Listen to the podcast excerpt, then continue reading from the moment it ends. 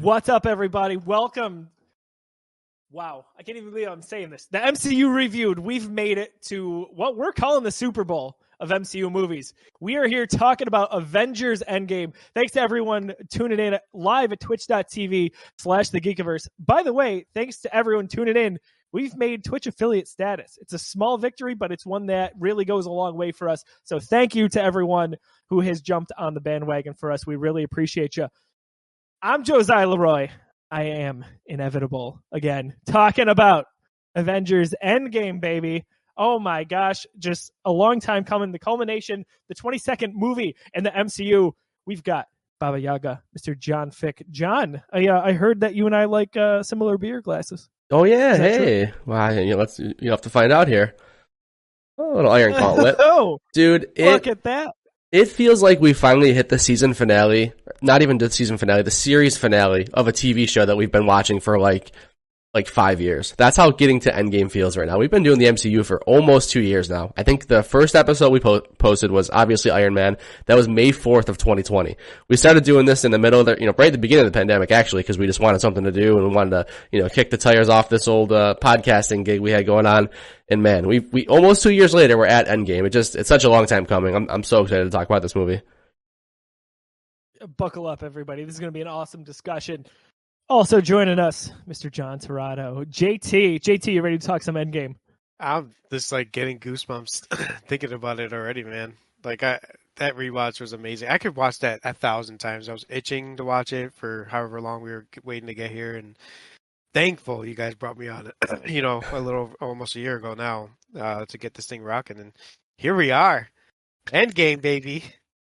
That's right, man. Yeah, super exciting to talk about. Uh, we've had a good run so far. Really, we're just getting started, right? Because as John always says, they just keep making Marvel movies, and it's so crazy. It, it's so awesome. It gives us a lot of good stuff to talk about. For sure. Yeah, you go back and watch those early episodes. The graphic was 22 movies. The the goal was to get to Endgame. We planned on getting to Endgame, and just a couple of months was the goal. But you know, life happens, and that stuff doesn't pan out that way. Uh, but now we're up to you know a 27 film chart, so it's uh, it's going to keep on going.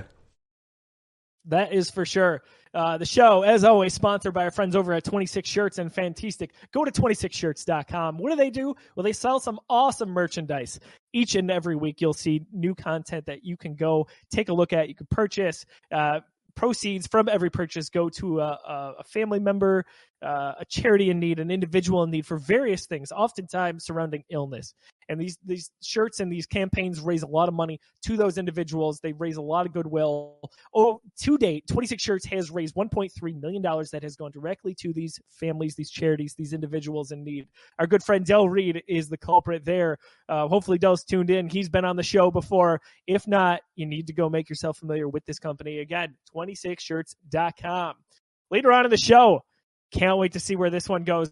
At the very end, we're going to rank this thing. We're going to see where Endgame gets in the officially official Geekiverse rankings for the MCU to date.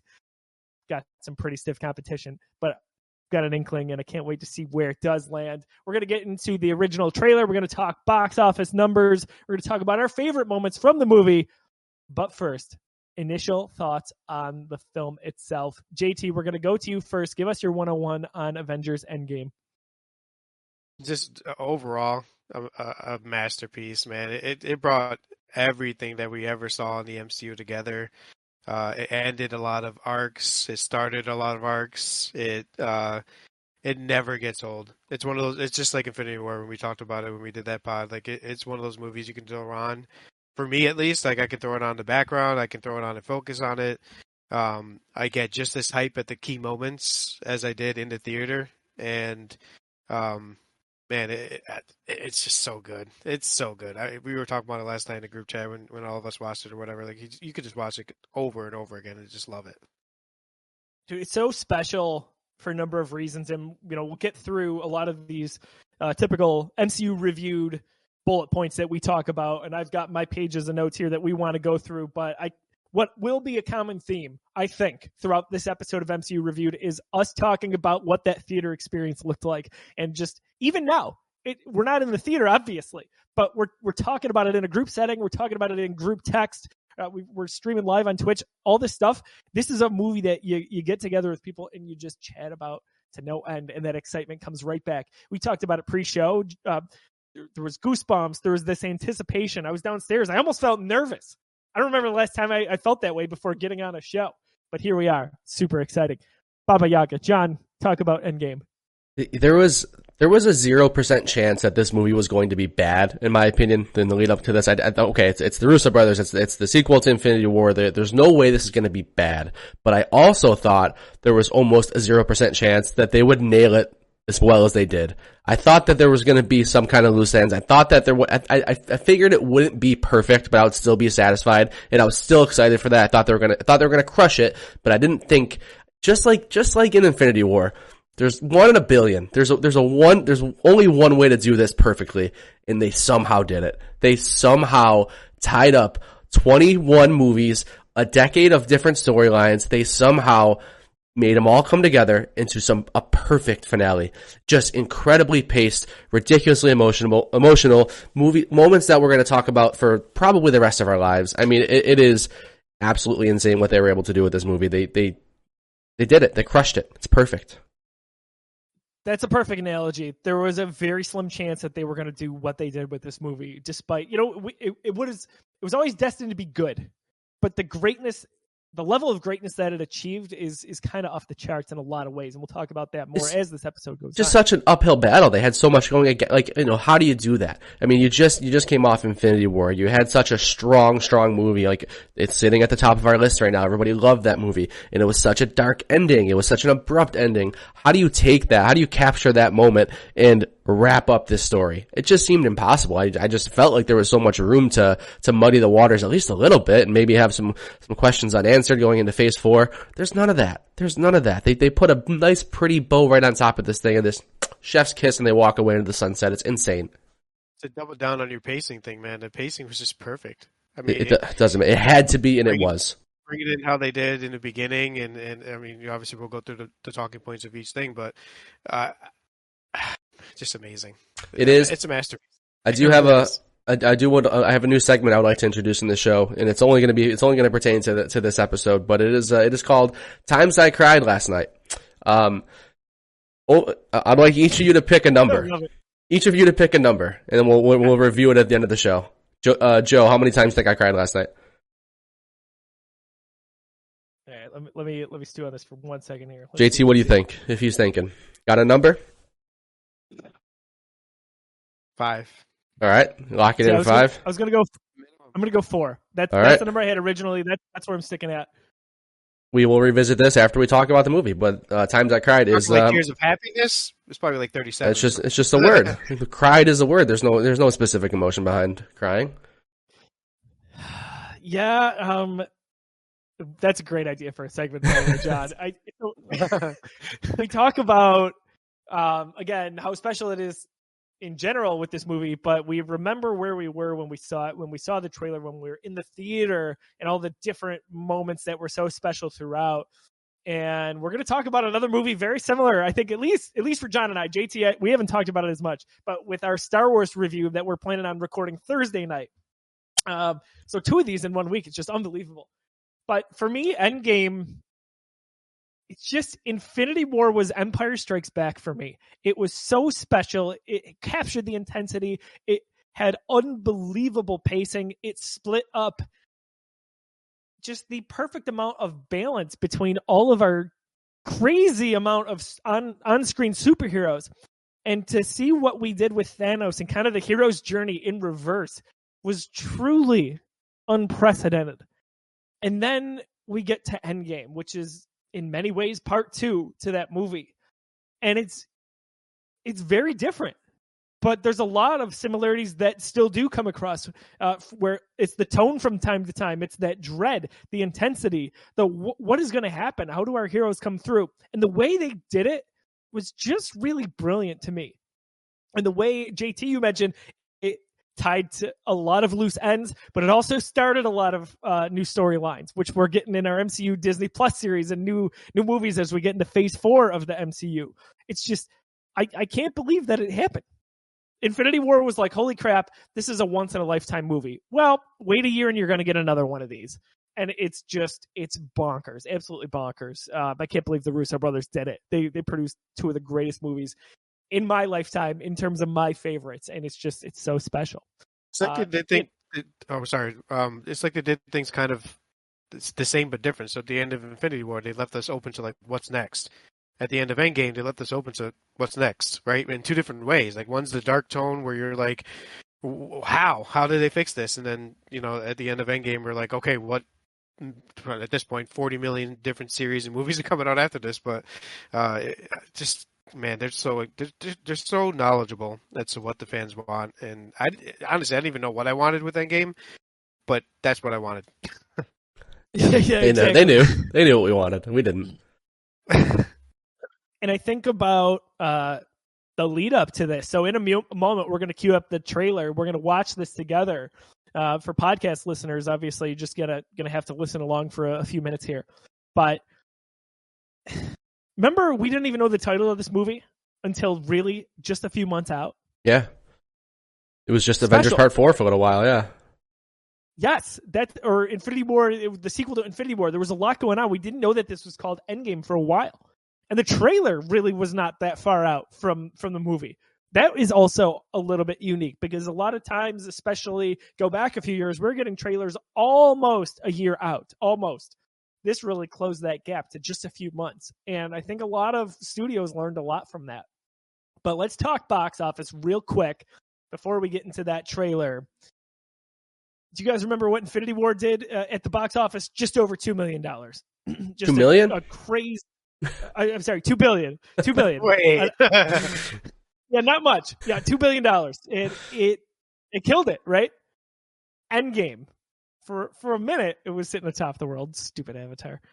Get out of here, James Cameron. Uh, it two point seven, almost two point eight billion dollars. Just we're talking two point seven and change here, just to get there. It's That's it's a lot of money. All, all I can remember is the opening weekend, and just remember like the hype for this movie. It's like, all right, we're thinking this thing's gonna do six hundred million opening weekend, and everyone's like, what do you mean six hundred million? That movies don't most don't do six hundred million, and then we're talking like eight hundred million after Friday. We're like, okay, this is stupid. And then Sunday rolls around, and they just pull in their morning projections. They're like, we're not even projecting. This is over a billion, and we know that because those tickets are literally already sold. You you can't get tickets. It's it's Sunday morning, and we're telling you right now, it's already hit a billion.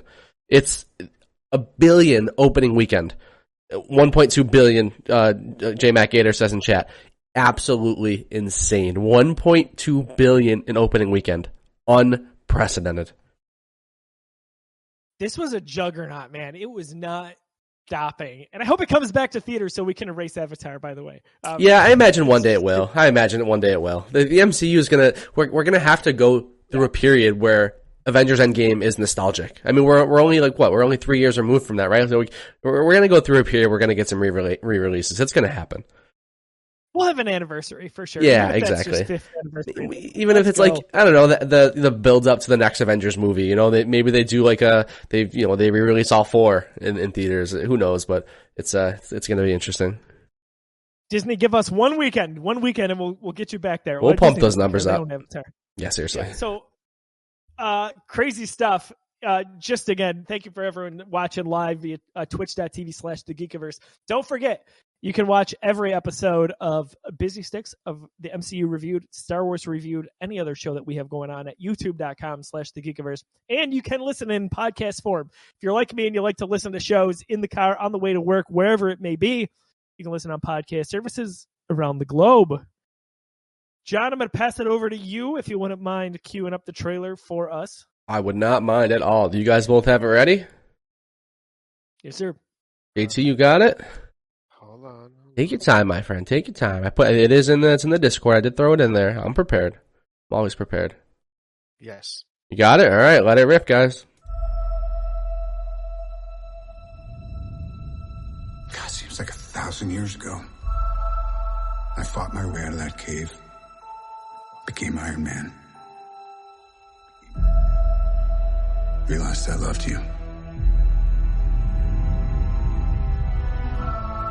I know I said no more surprises, but I was really hoping to pull off one last one.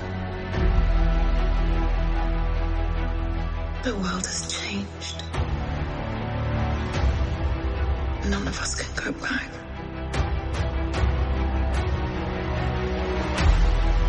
All we can do is our best. And sometimes the best that we can do is to start over.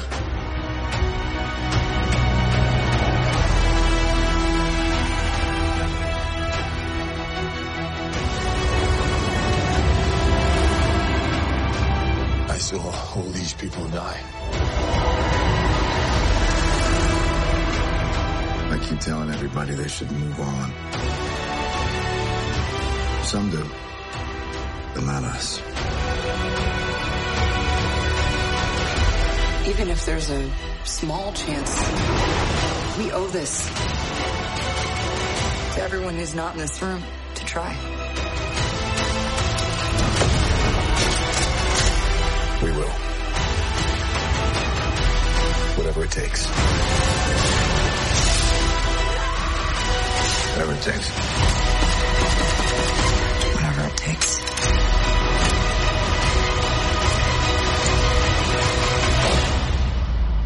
Whatever it takes.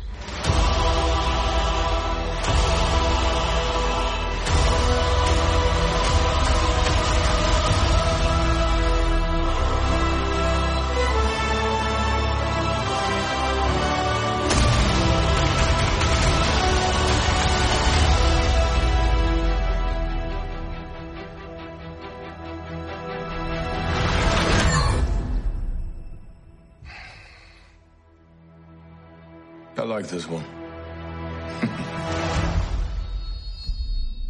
Get get out of town. Hey guys, um, I've got to go watch Endgame. I'll see you in a few hours. I just get get out of town. I just that's perfect. That, that's just all the hype I could ever ask for right there. Are you kidding me, man? That's just beat for beat everything I want to see. The the music. That's all it is. I could watch that trailer with my eyes closed. Absolutely watch it with my eyes closed. The voiceover and the music is just perfect, man. Oh, I just want to run through a brick wall and go watch Endgame right now. The build up there. So right off the bat, they're they're telling us in a way this movie is about the original Avengers from our MCU experience, and it almost seems almost small scale. Whereas Infinity War was how many characters can we pack on screen? How many storylines can we interweave? And they did they executed it perfectly. But this one was like, let's take a breath. Let's go back to the original six Avengers from 2012 and let's do this. And it did that, right? It quieted things down for a bit. Even in the movie for the first hour, it's a slower pace. Somber. It's perfect. Yeah, absolutely. Can we just Like, put it on oh and, my wa- gosh. and just watch it? Like, just stop talking. Just everybody can watch it together. I, I, I when I saw that trailer, I obviously, I, every time I, I'm usually on Twitter, so I just see everything pop up right when it comes up. I sent it to my normal Marvel group to watch it, and I, it, it fit. That trailer fit. I'll put it that way. So in in the chat, real quick, Hockey Man is talking about with J Mac making his uh his son wait a year between uh Infinity War and Endgame. I'll say real quick. I had a coworker who I was like I swear I was like jamming MCU down the, their throat. I was like, you need to watch this. And it started because she was telling me I needed to watch Game of Thrones. And I was like, I, I kind of did. You really need to watch the MCU. They let her borrow these movies one at a time. She went through the whole thing. At that time, it was like the month Endgame came out. She went all the way through everything from Iron Man all the way up until Endgame. And eh, when she watched Infinity War, she texted me and she goes, That's how it ends? In all caps. And I go, Oh, it is. But everyone else here had to wait a year to see what that answer was. Insane. You, I, you could just borrow my 4K, right? Like it's so it's so crazy. I, I think that's funny. But yeah, back to the trailer. This doesn't give us a lot to go on. Again, no. uh, just just perfect.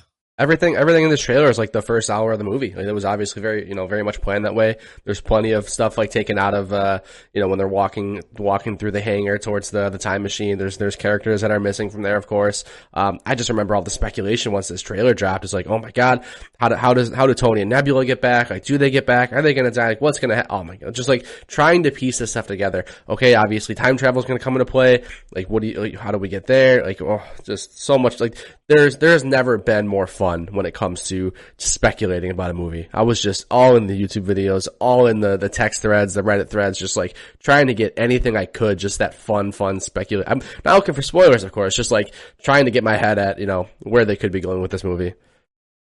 they did a good job, right? Like really clamping this down because nothing to my knowledge or memory leaked out that was significant for this. No, not until the movie came out. Right, you're absolutely right.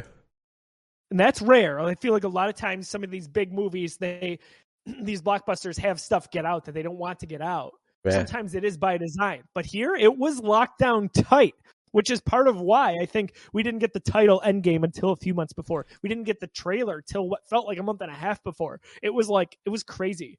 Um how how many times have you guys seen this movie? JT, how, ballpark it. What do you think? This is new, right? This is only a just shy of 3 years old now. I, I do want to say too that uh, when this trailer came out, I muted everything to do with Oh, absolutely.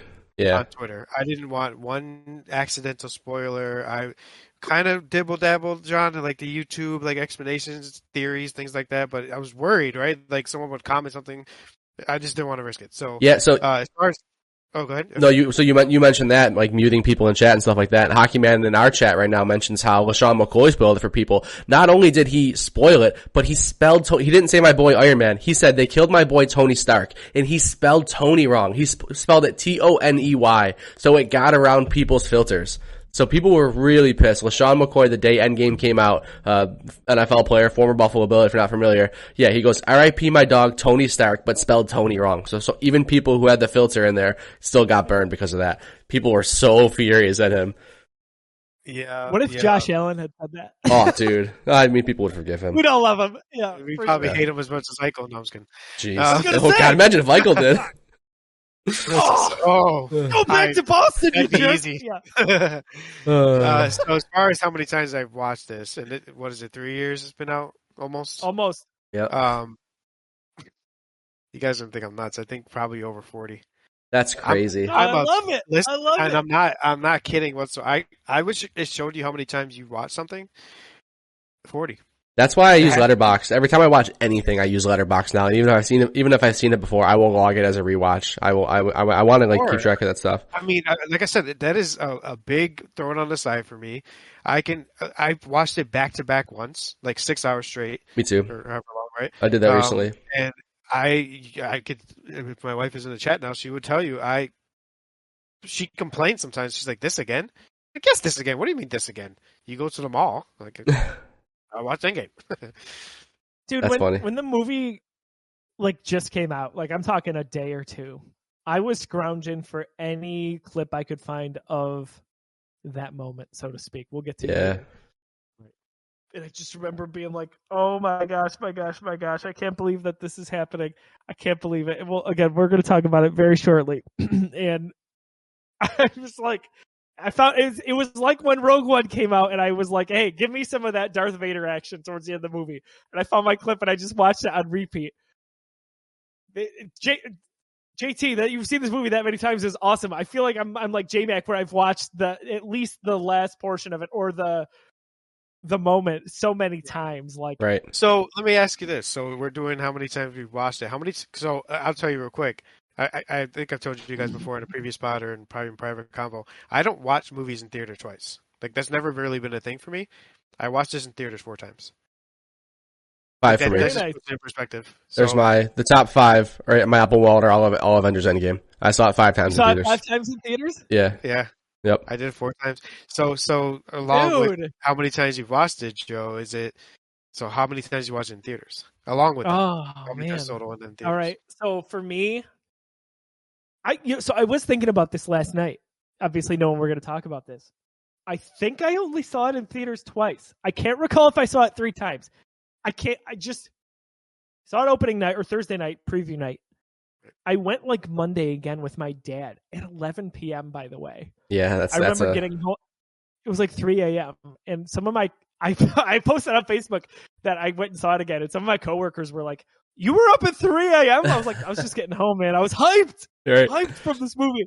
Uh, I think I can't recall if I went back to see it in IMAX. I'll have to go through my my Regal app, but I think twice in theaters, I would say another six or seven times at home. I would put myself including all the times I fast forward to the end. for sure. I'd put myself right around there. Give it, give it five times in theater, maybe give it another five at home. It's, it's one of those where like, I don't like to put this one on for background noise because I like, if I'm watching Endgame, I like to make an event out of it. Like, I don't, I don't want to give my, I don't want to, I don't want to overexpose myself to this movie. I don't want to like, I, I don't want to know the lines because I want to watch it. Like, like, I want to sit down and watch it and like, just like yesterday, I sat down and watched it. I turned all the lights off, closed all the blinds. Like, my wife is in the room with me. I'm like, okay, but there's a rule. You can't have your phone out. She's like, are you kidding me? I'm like, okay, you can. Brightness literally all the way down. Like, I'm not even kidding. Like, I'm watching this in a straight up movie theater setting.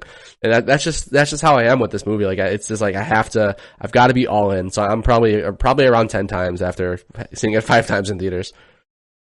Dude, I, I I'm telling right now, just thinking about various parts of this movie here, and you guys talk about various parts, I have goosebumps again. Like it just is nonstop. So I appreciate that a lot, John. This is not a background movie for me. I can get there with Infinity War, and that's not to talk about the quality or how I feel about one of these movies more so than the other. But Infinity War, I'm like, dude, I just I need it. I need it. Endgame is like I need to be in, uninterrupted and I need to soak in every single second of this movie, just everything. It was funny. Lauren, uh, aka Josiah's pool girl, uh, she the other night when I was turning this on, she was like, she. So I, I had Nora. I was like, yeah, I'm gonna be up. I'll I'll keep Nora. So I'm watching it, and she she comes out. Lauren midway through the movie, she's like, I can't stay out here. Like why? She's like, I'm not emotionally ready. and I'm like, that's how a lot of us feel about this movie. I think. Right. For sure. And you, you, mid- It, it's No tough. way. You mentioned uh, you mentioned maybe possibly seeing an IMAX. You'll have to check. Oh, the IMAX cut on Disney Plus. Every single scene is an IMAX. My my full my 4K OLED TV is filled up to the brim. The entire film, like I'm in my glory, dude. It looks so good. Ah, dude, even there's so there's two scenes in this movie that I think are like the the pinnacle of of cinematography and even like special effects and just color in the MCU. The the op- one of the, the the second to opening scene with with Tony and Nebula in the uh it's not the Milano whatever the, the name of that ship is now. Um, that that scene is just gorgeous, dude. Like, it, especially in IMAX where, where you've got the extra the extra real estate there.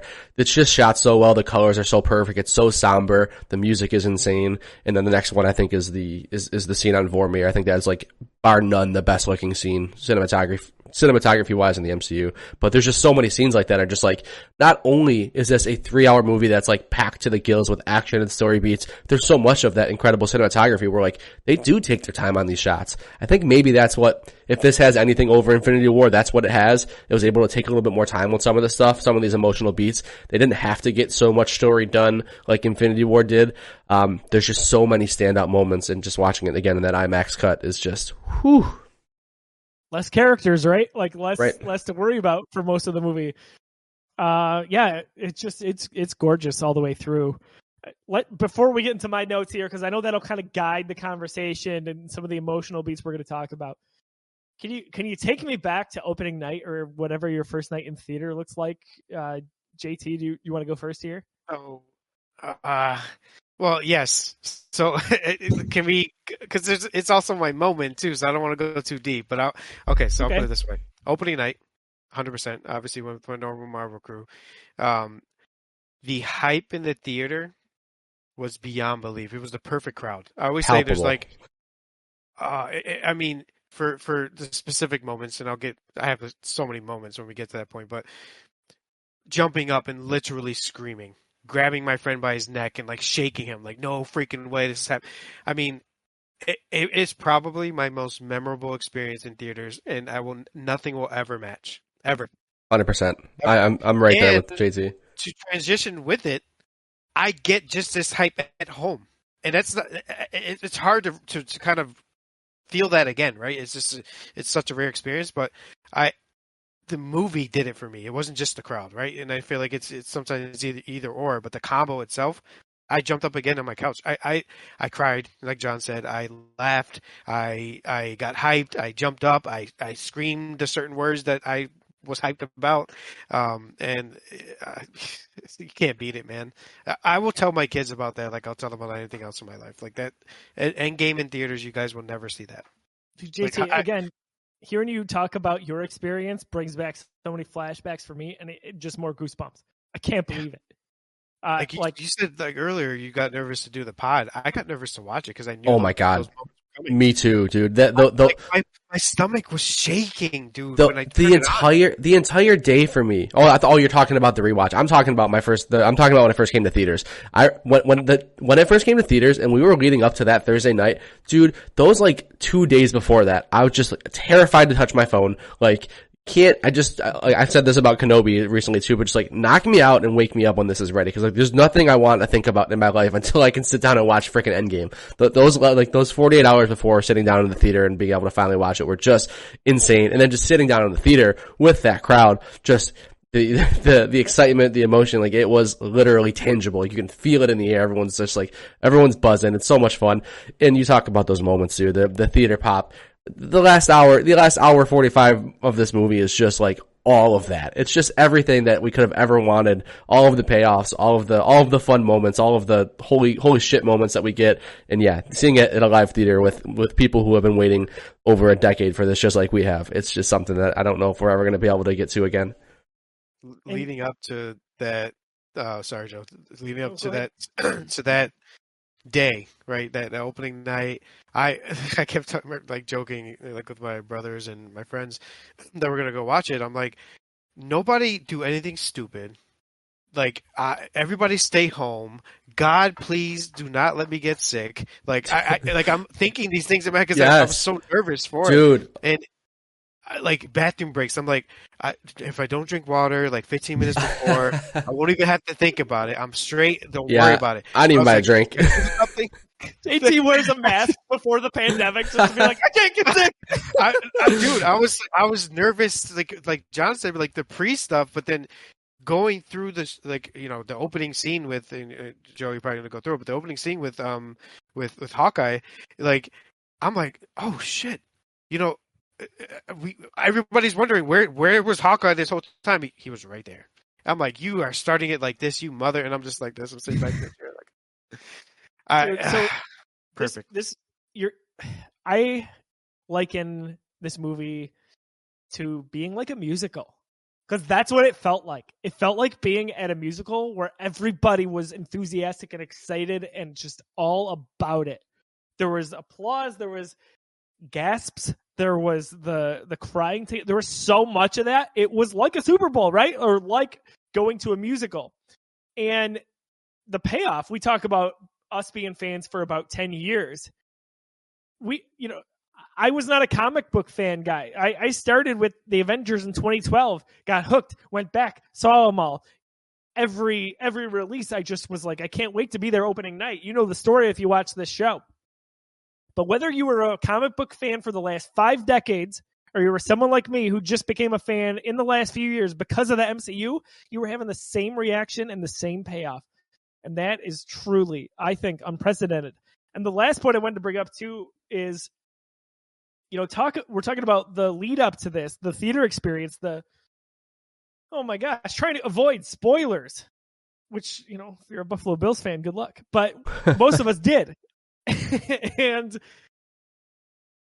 when Force Awakens comes out, Star Wars uh, 2015, that's a 10 year gap between those movies. When Revenge of the Sith comes out in 05, I think I'm never getting another Star Wars again. So I enjoyed it as much as I could. But Force Awakens comes out, I stay away from spoilers. I get there, and it was an experience. We're going to talk about it Thursday. Tune in. It was an experience. It was so special. I think I wouldn't say this is more special necessarily, but a different kind of special with Endgame. It was what happens to our heroes? How do we get our heroes back? All the people that we think are getting these sequel movies, some of them confirmed. It doesn't matter. We need to know how it happens. We need to know how they defeat Thanos. Where does There- the MCU go from here? All of it.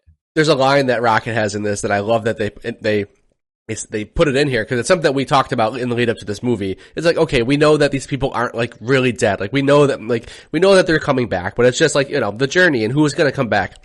And Rocket has that line where he's talking to Thor about his mother. He's like, "Your your mother, she's dead, dead. There's a lot of other people who are only kind of dead." So yeah, I love that they kind of like were very self aware about that because like that's the thing. That's how that's what the fans were talking about for for for the year in between. It was like, yeah, no one's dead, dead, but we, we, we But- were talking about the people who were dead dead though. Right. John, how crazy is that though? We all knew. So Spider-Man was getting a, um, a movie.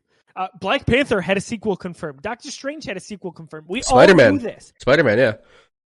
and and we still had that dread, that intensity. That that's almost like a flex at this. point That's insane. Yeah, Far point, Far From like, Home had a date like these a, a few months Right. later. you know these characters are back in some way, shape, or form. Yet you're still gonna mourn them. You're still Yes. gonna have this these theories. It's gonna go crazy for the next And- twelve months in between Infinity War and Endgame. and just think about like, yes, how exciting is that? How exciting is it to get all these these characters back? But at the end of the day, all we like that, that's like that's like the subplot compared to how do we leave off the original Avengers? Because that's really what we were all pumped about. Like, yes, we want to know what happens with Spider Man. How do we get? How do we save the freaking universe? Yeah, we want that. But like, what do they do with the original Avengers? Because yes, this is the end. Like, this is the end of Phase Three. We've been doing this for for a decade.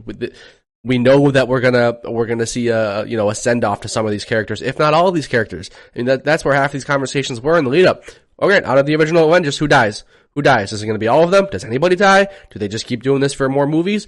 Like that was that was so much of it. That was like the main focus. I think we forget that because we've seen this movie. But like, how do we take care of the original Avengers who are all still alive? Like, what? How do we wrap that up? And they they did it in some some pretty awesome ways. Well, remember the lead up. JT, I'm sure you were in these group discussions. I know John probably was. In my circles, it was who's dying? Is it Cap or Iron Man? Yes. Right. That was always the thing. Is it is it both? No way. Do they just retire? Like there was that. There was even I remember the night Infinity War happened. We're all in our Geekiverse group chat at that point. And we're like, oh, so and so, so and so, so and so. These guys are the ones that are left are they really dead? Are they in the the Soul Stone? Like there were so many theories that were so much fun, and so many Uh, had credence. I, I was so Like- convinced that Gamora wasn't really dead because like they, they could somehow resurrect her with the Soul Stone because that's how she died. Like I was so convinced that Gamora wasn't really dead.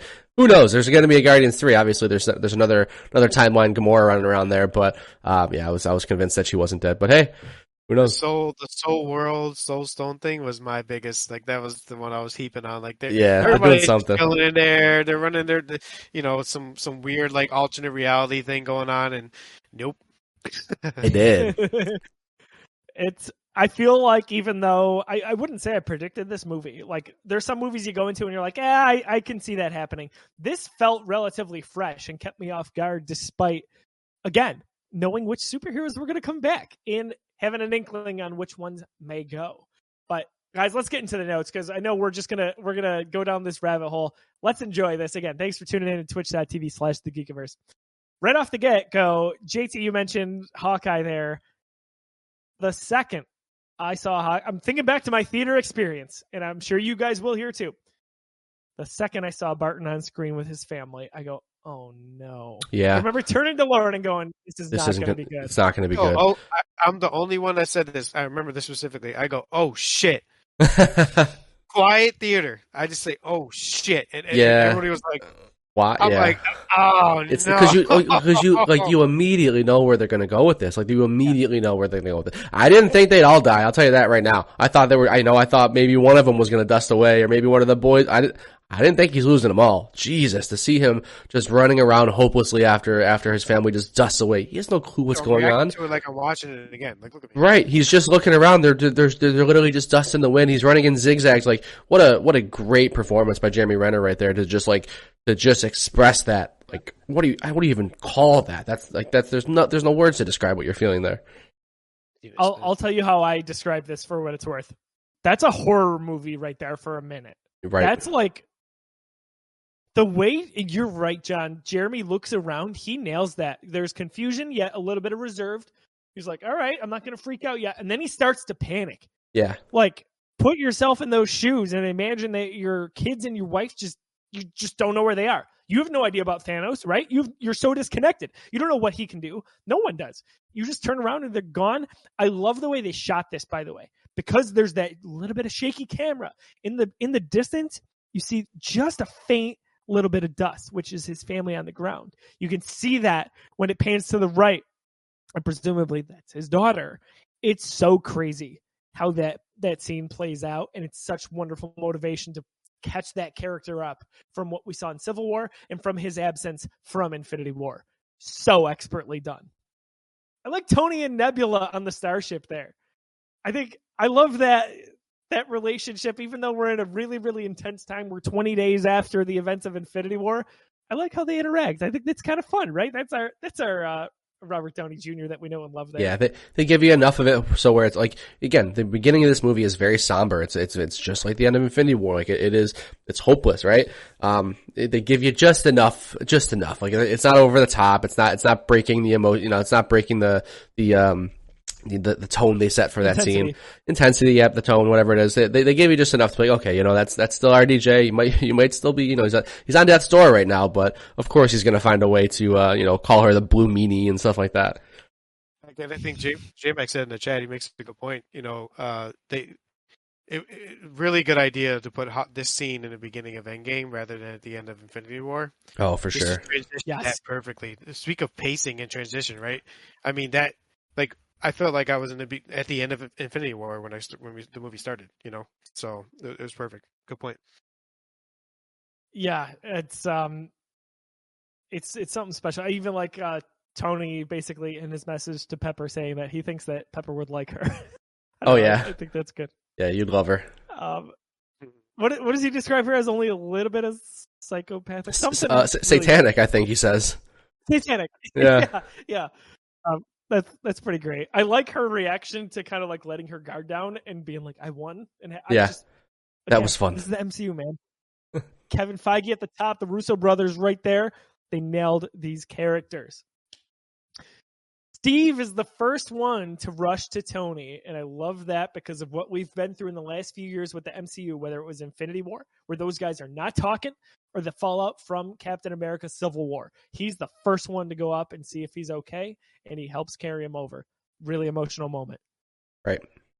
I mean, it, it's it, it's perfect. I mean, it, it it's there's no there's no difference there. I mean, he you, you can tell at the end of Civil War he didn't have the resentment. He said he gave Tony the phone. He said, "Hey, I'm I, I understand we have our differences. I understand we literally just beat each other to the death, but like I'm always here for you." And that's that's who Cap is. And Tony still harbors that resentment, and you're about to see it. Yes, for sure. In that moment, uh, Tony says, I think this is hysterical, that he thought Rocket was a Build a Bear. And I love Rocket's response. He's like, he's like, I get this crap all the time. This is way too serious for a moment. Maybe I am. Maybe I am. it was so perfect. I love. He's like, I'm not, I'm not, uh, I'm not baiting into this, dude. Like, this is, this sucks. Dude, how about Rocket in this movie? What a good character to have alongside basically the majority, which is the original Avengers. I love that he is one of the guys that are left behind. He just cool dynamic. he fills so many story beats. He's the a hole. He's funny, so he provides the comedic relief. He has that moment with Thor. Like Rocket's a really good dynamic here. Good job uh, to to include him. Right. Again, Rocket, as they're flying out to go get Thanos, he says, "Who hasn't been to space?" Yeah. I What a love- funny, stupid little thing. and then, yeah, and, and uh, Rhodey thinks the opposite. He's like, what a, what a stupid question to ask. Like, what do you mean who hasn't been to space? What the heck? You, like, what? Rhodey's like, Yeah, I, lo- I love his face. Don Cheadle crushes that moment. He's like, what? And it's Cap and Natasha, two of the strongest Avengers. It's Yeah, hysterical. it is good. I do want to rewind real quick though. The the moment I kind of referenced uh, at the beginning with, with Tony and Cap, and they're they're all kind of sitting around the, the room, and Tony's dude, they, he looks he looks terrible. He is super super thin. What I, I, whatever they did to him looked really good because I, I, I assume he didn't lose all that weight for that scene. I'm sure there's plenty of CGI going on there. Um, that looked really good, but that was just like a heartbreaker. That exchange between him and Cap, it just like you know we who said that we fought him? We didn't. We didn't fight him. We got you know he, he wiped our face with a planet as the Bleecker Street magician sold the shop. Like oh my god, what a like that that Tony snarkiness, but it's just so real. And the way he just gets up and hands him the hands him the arc reactor, and it's like you, you see this, you see him take this and run. Like man, that is that, that what a, what a way to start this movie off and, and remind us that Tony things between Tony and Cap still aren't straight and it, when it matters most they're still not straight. I mean obviously we realize that you know they overcome that but just uh what what an, what an emotional moment. That was just some perfect acting by him, man. So I mean, good. I It felt that. also I felt that. Yeah, hundred percent JT. It also, in addition to bringing back that Steve and Tony are are at just each other's throats. Well, mostly Tony. Is that Tony's really wouldn't say insecure, but he's damaged goods. Remember back to Iron Man 3, possibly the best Iron Man movie. You know it. He he's beat up. He can't handle some of the anxiety that came with the Avengers movie, the the attack on New York City. And we see that here because he basically just got wiped clean by Thanos. And when he hands Steve that and basically says, You take this and you run, there's there's some deep fear that's going on with right. that sequence. And then it's just perfect. And then he just collapses. It's just like, all right, the, the weight of everything that Tony has done with these first 21 movies is like, he did all of that and he still failed. He wanted to put a suit of armor around the world, didn't get that sold, and like, you know, again, that's just an excuse. That's just like an argument piece at this point. There's so much frustration that he, of course, he brings that up, but he just collapses at the end because it's, man, he did everything he could and he still loses. It's, the heroes surrounding him too, right? So going back to even Infinity War when Cap was talking and saying, you know, the world lost its best defender, we're here to help, right? And and now you see all those strong heroes around him that are like, dude, the best defender is collapsing on the ground right now, skinny and frail and and and and defeated. yeah. Like that just spoke to how again we've talked about Tone. I mean, t- Tony's our guy, right? Like t- Tony is the guy that's supposed to protect the world. He is the suit of armor, and now he's nothing. And it's just like where did he go from here? The, the whole beginning, the whole end of End, uh, Infinity War, the whole beginning of Endgame. Where do we go from here? Yeah. One thing I will say about the scene too, and about this entire beginning, very clear that Mark Ruffalo was never in the room for any of these scenes. Like it is very obvious that they just like added him in, and it's it's the same with all of his stuff in Infinity War. And then you, once you learn that he was supposed to turn into Professor Hulk at the end of Infinity War, and was supposed to be Professor Hulk at the beginning of this movie, it starts to make sense. But really, really stands out to me that Mark Ruffalo is not in the room during any of these scenes. It looks pretty bad. He's just always sure. He's, but he's just always like off in the corner. He's like, you don't belong in the scene. Like, it's only thing they almost had to, like widen the shot to, to include this little hallway here because you weren't supposed to be here. It's just, you know, something that I, even, even before I knew that, I'm like, why does he look so weird here? And that's, now we have an answer. Silly question, not to hark on this too much. When he in Infinity War, Steve says he, Earth just lost her best de- defender. Is he talking about Tony or is he talking about Thor there? Wait, who says that? What's the line? So Steve Rogers in Infinity War says Earth just lost her best defender. I'm pretty sure And he's talking about Thor. Originally, I thought Tony, but Tony as too. time went on with that, I thought Thor because they assumed Thor was dead or at least incapacitated. But he's not on planet. With what happened? yeah, but he wasn't there. Yeah. also, too. So I thought it was Yeah. Tony. Yeah. I, See, I, I- I, I thought it was Thor. I think it's Thor. My my opinion is it was Thor, but I like that they leave it kind of open because we Yeah, have this discussion. Fair enough. Kind of kind of good. Um, speaking of Thor, uh, man, he's my favorite character from Infinity War. That is like it's his movie almost, if it's not Thanos' movie in my mind. Here we get the sequence. They find Thanos. Captain Marvel says it's just him. Everyone in the theater goes, "What?" We go down. Thor slices his head off. He says, "I went for the head," and everyone good. in our theater was like, "Oh my gosh!" Because if you remember, the year leading up to that, it was you should have went for the head. You should have went for the head everywhere on social media, all over in group discussions. That's what it was. Kind of awesome that I went for the head in the perfect Chris Hemsworth timing. Uh, by the way, let's talk about that real quick. We get the the death of Thanos. Everything fades out. We get a time jump. In A your theater, I assume it was it was the same way as it was for us. It was by the way, this is not a quick fade. This takes what feels like an eternity to come back on screen. And when the text comes on screen, it says five years later. I think just It's- five comes up first, right? It's, it's, Everyone I- in our theater went just immediate was immediate like, gasps. what? I and I, dude, it, it's so perfectly done. Yesterday, specifically, when I was rewatching this movie, I, I was thinking like, how long did the Russo brothers or whoever the hell's editing this movie, how long did they sit there in front of this black screen to figure out the timing on black screen five years later? Now that I've seen this movie a few times, that's the kind of technical stuff I can think about. Like, you know, take a step back and think like, it's so perfect. How long did it take? How long did that take for them to figure out this timing? How many different drafts did they do where like it was just five years later, the black was longer, it was shorter, that kind of funny stuff, but because it makes such a difference. That time jump was so, so devastating. you immediately see that five years later with half of the population of the universe gone. It's devastating. It's not like so obviously we knew the movie wasn't over. We're I mean we're what 20 minutes in. But the way that fades Oh my gosh, John, you're totally right. Like it's so it just feels like it takes forever. And when that five comes on screen, it's like, you gotta be kidding me. Like in so many other movies, I feel like that would be just an afterthought, but here it was truly mind blowing. Yeah, I, I remember seeing like the that was spoiled.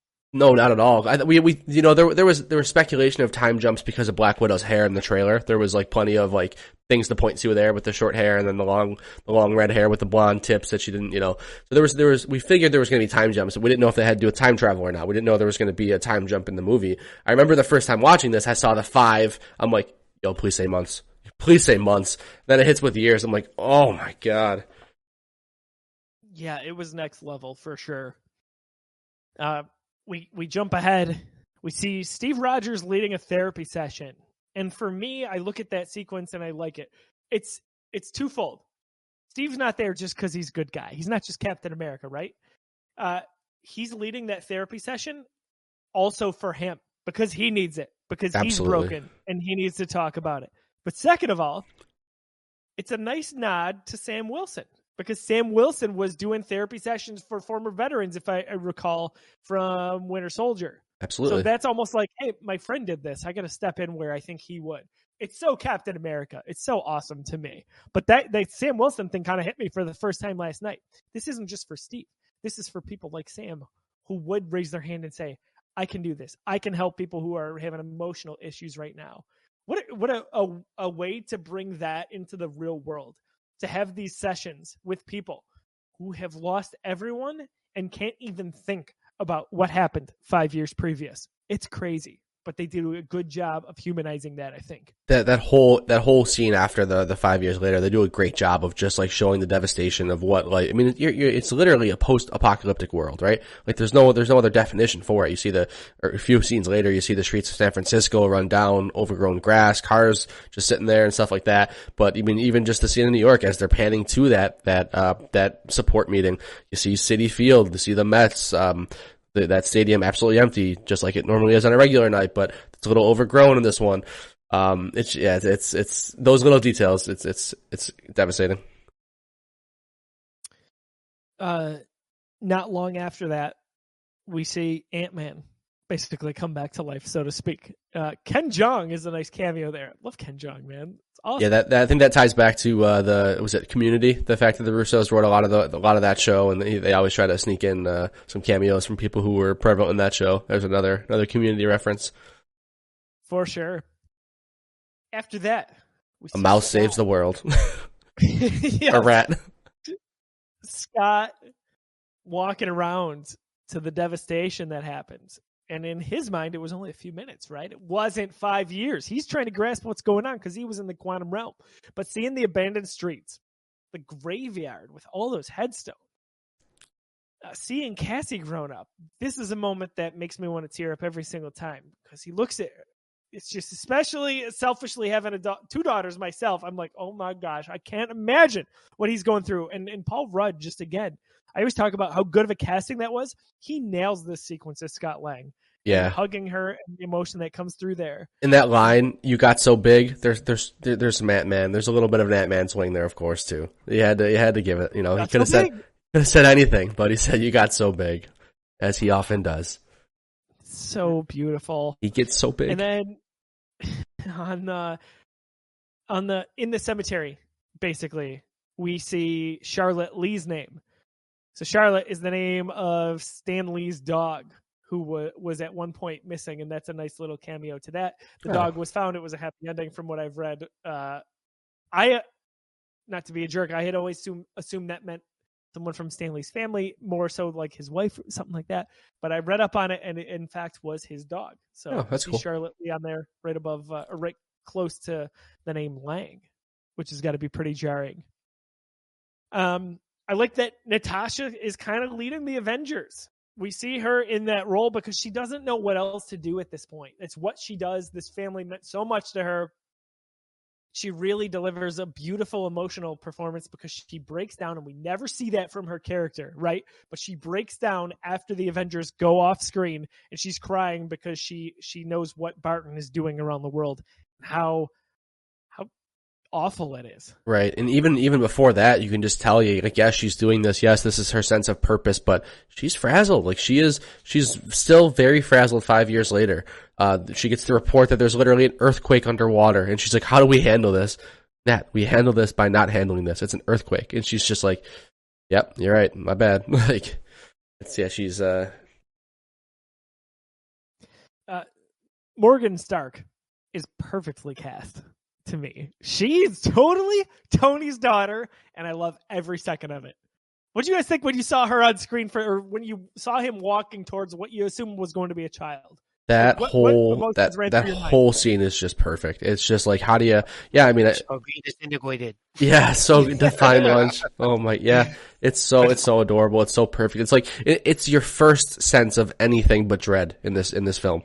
It's your it's your, it, it's the first time you get like anything, anything, and it's just it's it's perfect. And you know they follow it up with the you know Tony expressing that he's like you know fix what we fix what we lost, sure, but save what I have now, absolutely. It's just you know it, it's just trying to put yourself in the, in your shoes there. It's it's just insane. it was at that moment that I decided that if one of our big heroes was going to die, it was going to be him. Because how could it be anyone else? He has the most to lose, so to speak. Um, painful, but her just, man. Anyway, I'll get to more of her. Uh, when Tony's washing the dishes, Tony has a picture of his dad on the shelf, but of course he also has a, a picture of Peter. What a, a special thing. Another emotional tie to why you think maybe something's going to happen for Tony later on, but also plants that seed of doubt why he should embark on this journey to go and try to bring everybody back because Tom's kind of his son in a way, right? That's the that's the relationship they've got going on. Uh, I real quick too. I that just made me like seeing those pictures and everything. Just made me more sad because you know Tony, out of all people, just wears his heart on his sleeve so much, and it it made me think like probably watching it more. Maybe not when I watch it in the theater, but watching it over and over again. Like how much did did Tony suffer those five years? You know, yeah, he found the the family and he found his happy life, but knowing Tony, right? He he, he it was just as hard on him as, as Cap, or just as hard as for um for Black Widow, you know. Everybody, yeah. So it's just ah, makes you think about I'm like, so oof, so thankful that that deal happened between Sony and, and Marvel. like awesome, totally awesome. Right. Uh, because we wouldn't have these moments if it didn't. Thank Yeah. goodness. Tony and Morgan's interaction when Tony swears is just beautiful. Yeah, It's it's so really Tony funny. Stark, and it's so Tony Stark's daughter. I know. He tries to pawn it off as is as mom has the only say on that word. I love it. It's so beautiful. Um, all the way between that interaction, the popsicle, the blackmail, so to speak, him telling her that he's going to sell her toys, and then the way that she says "I love you 3000," just obviously a very very special, iconic moment. Go ahead. First time. First time I cried in the movie yesterday. First That's uh, All that's right, that's all that's right. number one. That was the that was the first tear that was shed. Is uh, I love you three thousand. The way he reacts, the way he walks out, the way he tells Pepper. It's just obviously that's that's adorable the first time you're seeing it, but when you when you're rewatching this movie and you understand how things come full circle, uh, yeah, that's uh that, that that got me, and it gets me every time I rewatch it. But yep, that's number one. How about his reaction there, Robert Downey Jr. Just the way he says, "What?" He's he's kind of speechless almost. Got the popsicle in his He mouth. Wow, three thousand. It's and then to the way he immediately- he goes back to Pepper. You were somewhere into the you know the low to high eight hundreds. so funny. it's it's so beautiful and uh, so i looked into this and it, the story was always that this was a way of marvel and the russo brothers saying hey there's 3000 minutes of mcu movies this is why we said that now that happened to be a coincidence there's so there's there's 3000 minutes roughly between all the movies leading through infinity war uh, through endgame kind of crazy, right? Like to to have that. What actually happened? So I had to double check before I talked about it. Robert Downey Jr. One of his kids did actually, in fact, say that to him at bedtime once. It was very much in the way that this Morgan Stark interaction happened, where she said, I love you 3000 after he said, I love you tons. Uh, so that's that's pretty cool. So the, one cool. of the Russo brothers had an interview and said, We'd love to take credit for it, but this was all RDJ. He brought it up, said we should put it in the script, and bet. uh, that's what happened. So, yeah, really special. I, I never knew that. I mean that that is night. that is not that is like the the the, the phrase of this film, right? Like, is there anything else that stands out more? I mean, come on. Even in the uh, if you watch the uh, director's commentary with the Russos and and some of the the writers on the show, Feely, uh, it's funny because they say that that line happens and they go, and there you go, and that is on millions of T-shirts across the world now. Where can you get one of those "Oh, T-shirts? We're gonna get one of those. The Geekiverse.storeenvy.com. Actually, we're sold out of those, but soon, Uh-oh. soon you can get your hands on more of those. Uh, talking with Tony and Pepper on the couch after Tony is talking about how he solved the problem of time travel. Uh, he tells her basically that he can do it, but he'll drop it, and I love that. I love that so much that he commits to her. But Pepper's face, the performance here by Gwyneth, that's the moment I think she knows she lost Tony. She knows he can't put it down. She knows he he will obsess over making sure that he can see this through. I think that's the moment in the movie where she goes and she says it. Would you be able to rest if you didn't do this? Yeah, there's there's a lot of that- a lot of great lines there. Like getting you to stop has been one of the few thing few failures in my life. Like even even you get you get a little bit of levity, and, and Tony says I can't help everybody, and she's like, kind of sounds like you can. Like you know, a little small little throwaway quip there. It's just it's it's perfect. I count this all starting at the I love you three thousand in this conversation. That's all one cumulative cry moment. Because if I would have stopped crying, this would have made me cry again. But that's all. It's all together one cry moment last night. I, I'm with you there. Thoughts on the character that is Smart Hulk? Love it. I think it some it. people love it, some people hate it. I love it. I think that, uh, it, first of all, I didn't think we can get more technically impressive than Thanos, and they did it. Uh, Smart Hulk, Professor Hulk looks absolutely phenomenal. Like, I, I don't understand how they capture the, the emotions and like the, the, you know, the facial mannerisms of, uh, Mark Ruffalo so well. Like, it is, I think it's so good. Um, the fact that it happened off screen, whatever, we know it wasn't supposed to be that way, but not, not a big deal. Um, I think it's really cool. I like it a lot. So I'm a, uh, you know, aesthetically speaking, I'm fine with it, but uh, he's probably my least favorite character in the movie. Honestly, I'm kind of on the, opposite side of John. Um, little corny. Uh, I, I- it's fine. I, I can't say I hate it. He's just my least favorite part. But obviously, there's like a million favorite parts. So It's saying a lot, right? I, I just, I I just think, I didn't care. Yeah, at the end of the day, you didn't have an can't you can't just have Mark Ruffalo walking around as a scientist again in the Hulkbuster suit. Like at the end of the day, you can't do that. Like, this can't be the Avengers movie, and and then at the same time, you can't have him be a brainless brute that know, he really has no emotion. Like there's there's too much at stake here. So like it's the only thing that made sense, and I think they handled what- it really well. I would say this speaks to the, the MCU as a whole, I guess, not just movie specifically. They were moving so well towards getting Hulk away from the brute, right? Like in Ragnarok, he started Sorta. to turn into more of a personality, uh, Yeah. more so than the past. I mean, So I hey, they would've went full send here. Well, yeah, right, right. I just would have rather seen that Hulk, that c- arc continue for that Hulk, right, rather than just Professor Hulk coming in.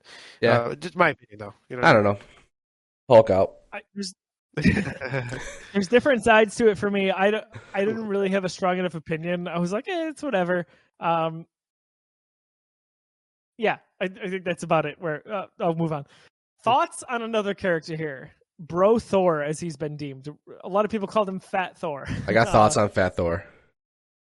Let's let's talk about it. What what do we think of that character? I think it's a. I think it makes a lot of sense. I think it's really. I think it's good to start off. I think it's. We're seeing Thor in a in a very very low place. I love it. Obviously, there's levels of comedy there. Uh, he looks co- comedic just off the bat. Like you've got the God of Thunder is fat. Thought the prosthetics were pretty good there. It looked it looked funny. Um, again, there's there's there's some like level of it, it's dreadful, but it's also kind of funny. That whole scene that plays out kind of funny too. Again, still kind of dreadful. Um, I liked it. I just wish at some point, especially for the final battle, he would have shaved it off. I, I didn't like seeing Fat Thor fight that final battle alongside Cap and Iron Man. Those three walk out. It's just the three of them.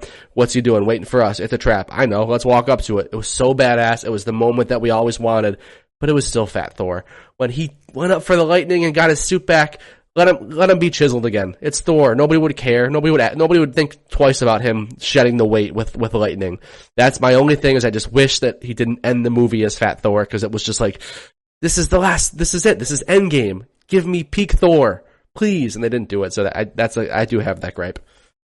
John, that's how that. I initially felt.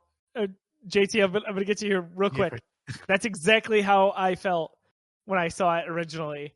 And I've got other perspectives that I want to bring. JT, take it Yeah, over. good. No, so it, I just is it Ty? I can't. Is it Wakiti or Watiti? Watiti. Uh, Taika Waititi. Taika Waititi. I, I suck at it. It's a tongue twister. They're they're gonna they're gonna do a funny thing with that though. He's gonna become chiseled in that in the next Thor movie. That's guarantee totally. You're totally right. But was it. You know that I mean? worth? Gonna- it's But was that be a play worth on not it, us seeing that in, in Oh, Endgame? no. is is that joke not worth us getting peak Thor in the final battle? I don't think so. Right. No, no, hundred percent. I just know that they're gonna play on that for sure. Uh, Oh yeah, it's, and I yeah, can't wait. I can't wait. I'm with you. I would have rather seen just a total glow up. You know, we got the suit and everything else, but So I, that's how I feel. Some of the perspectives I've heard and, and spoken with at length with people who felt opposite. First of all, we see Fat Thor on screen. That's hysterical. I lost it, by the way, because I was like, we're thinking about Ragnarok, which really just happened not too long ago. Chris Hemsworth is comedic gold. That's hysterical that we see Fat Thor after So five funny. years. Come on, So funny. so good. Some uh, we'll we'll move on from this point relatively quickly. A few individuals I've come across have had issues with how it was portrayed uh, in terms of his alcoholism, and I don't mean to make light of any of that. And I don't think the movie really does either, because it is Chris Hemsworth, and it's just funny. But some people have had issues with how that was portrayed with his, his drinking issues, and then tying it into Fat Thor what I've I've seen in terms of counter arguments to our point of view, where we wanted to see kind of that Infinity War Rag, Ragnarok Thor, that chiseled, ready to go final form, because we could see him, Cap, and Iron Man all together. The point was that basically, like he was enough, like he was okay, even though he was he was overweight. He was at the lowest point in his life from an emotional standpoint, from a physical standpoint, that he was still worthy when he he called out to Mjolnir and that he was he was still okay to go battle Thanos, even though he was in that. I mean, he he looks kind of like a dwarf from Lord of the Rings, for better or worse. That he was okay still in that standpoint. I see that point. I recognize it. I appreciate it. But I'm still with you guys. Yeah. I'd rather still see at that point the arm up, the lightning. Whoa! Even even Led Zeppelin playing at that point. Oh, dude, give it to me. right? Give it to me. It would have been too much. It would have been too much. Oh, but I would have loved it. Yeah, I, I, I would have loved every second of it. right. In, It's so good. J Mac in the chat said the braided beard though, that all could have stayed. It didn't have to be some kind of like, you know, three second shot of the glistening muscles. Just don't even mention it. Just have him do the lightning up, have him get his, his, his suit back on, and he's just like decently in shape again. That's all I really cared about. again, Uh, he's like that when he's not powered up and in depression. You know what I Right, mean? exactly. I just, I, I, I didn't want to see the gut when he's out there fighting Thanos. It just, hey, it's just, you know, it's a superhero movie, whatever. Not a big deal. I I totally agree. I uh it- not everything needs to be scrutinized, right? Not as much as I like to bring up symbolism, not everything has to be a symbol. But I think that's kind of the the counter argument I've heard. And anyway, It's not- it's not that dumb of an argument. Page. No, uh, I got my wish. I, albeit it was one movie late. I wanted to see Korg in Infinity War, but we got Korg, one of my favorite MCU characters. Dude, so good. That, can you, that was another big pop for, for me and like pop culture at the time in the theater. They were playing Fortnite and they showed Fortnite on screen. they literally showed Fortnite. And I know JT was probably freaking out too, man. Like, what? Ah, so crazy. How great is it? He goes, Thor, Masters. Thor, new masters. so new, there's a. it's There's so much behind it. I know. The, the funny fan theory is that Noob Master 69 is Deadpool, and I think that that would be. Oh, there, just th- there's so another awesome one. There's another one that says it's Wong. A lot of people are Team Wong on uh, on on Noob Master 69. I see that a lot too. But at the end of the day, Th- Thor says like, you know, go cry to your daddy, and he calls him a little kid and stuff like that. So canonically, it doesn't doesn't hold up. Yeah, I um, man, what a wonderful way for Deadpool to em- enter the MCU. That would That would be fun. And again, th- even if that was never the case, I'm not above it Marvel to just retcon it and like that is the case from now on. Like that's totally fine. I'm totally fine with that. I would love it. I would love for Ryan Reynolds in Deadpool 3, which is happening, folks, for him to start the movie and be like, you may have seen me in this franchise before, and just flash back to that really quick with Korg complaining. Would Yeah, he's awesome. on the other end of the mic, dude. That'd be cool. That'd be cool. Amazing. Um, the, so we're flash forward. We've got Clint Barton. He's he's slicing down all sorts of, of bad people here. The the swordsman at the end that he is facing, from a fan standpoint, he is uh I don't know the name of the actor. Forgive me, but he plays Kenji in Rush Hour Three. Rush Hour is one of my favorite movie franchises ever. So I love that little tidbit. Cool. They're, they're talking about going back in time. I love Don Cheadle talking about strangling baby Thanos. Yeah, it's Thanos. And, and, that- and that's Still awful. and that's and that scene was necessary because they kind of defined the rules of time travel in this film. And again, those those are the rules that would make sense if time travel were real in a in a, a practical theory. So I'm happy they did that. yeah, And I'm happy that the discussion was open and that even uh, Scott says, so Back to the Future is a bunch of bullshit? Like, Yeah. they love that movie, right? it wasn't the first time it was referenced in this movie yet so far. no, it's not. Yeah. It- it's so good. I love that because it's self awareness. I've talked about this throughout the MCU reviewed. It's self awareness to what's going on and what's realistic, what's not. Time travel. You're really going down the route of tr- time traveling in No, the biggest not- movie in the Not MCU. time travel. It's a it's a time heist. right, right. Uh, one of my favorite parts of the movie, man. Every time Hemsworth is on screen, it's awesome. But they're talking about the Infinity Stones. Thor is up first, and he gets to recap the ether, and it is brilliant. It's I love so he good. Talks about he goes, "Ooh." Dark elves. Ooh. and like you, you can just see his like it- yeah yeah the, his frame of mind where he's like some it's not really a stone it's more of a, of a, a smoky someone said it was a stone strike that from the record. Like his, his his frame of mind is just so he's like all over the place. He thinks he's contributing he thinks he's like you know being the helpful guy in the room but he's just like yeah he's yeah, he's no he's, he's the big Lebowski at this point. Hemsworth saying, "I'll have a Bloody Mary." It's perfect. no no. No, I know it's sad, but him talking about his losing Jane and then his mom, it's still really it's funny. so Like, funny it's like Oh my uh, god. my old flame she was my mom. She died. it's it's it's perfect. The delivery is so good. What a just they just unlocked the next level of Thor when they just like took took the chains off of Thor and let him be funny, man. Dude, if Ragnarok doesn't happen, if Hemsworth doesn't go to Feige and the MCU leadership and say we need a new person in charge of the Thor franchise, and if Ragnarok doesn't happen, we Infinity War and Endgame are not as good. As they No, they're not. And it's almost like they, it, it's like, all right, all of these original Avengers are getting their final send off and some are dying and some are whatever. It's like, wait a minute, this isn't, this isn't the original Thor. We unlocked like a, we, we're, we're on X Games mode with this Thor. Like, we're, we're making more of this. He's not dying. I don't, it was probably an old script where Thor died. And they threw that out the window once Ragnarok came out. Like, we're, we're, we're going full send with this new Thor. Right. Ragnarok happens and it is game on. That's that like, character. that's Thor me 1 tell you. again, dude. That's a new Thor movie. Talk about a rebirth. Man so awesome. Uh love the original team working together. I we we talked about that. I what i like about this movie as a whole as opposed to a specific moment is it's a little bit of a greatest hits compilation while still moving infinity war and the entire mcu towards not only resolution but also a rebirth as we get all these new series these sequels with doctor strange and spider-man you name it. We get to revisit what made it special. Even, even Thor: The Dark World. And they made it better. in- It Yeah. did. I remember once they once they said like you know once once they laid out time travel was the key, and once they got in that little conference room, they started talking about okay, where were the stones and like when can we find them? I just got so excited. I'm like, oh, we're going back to old movies. We're going back to old movies. Like, where are we gonna go? I got so I'm like, are we gonna see Avengers? Like, where are we gonna see all these different stones? Once they did that, I got so excited, and they all, it all paid off. Everything was perfect. The scene with the scene with Hulk and uh was it Hulk, Tony, and um uh Widow just like talking about New York. They're just shooting the shit.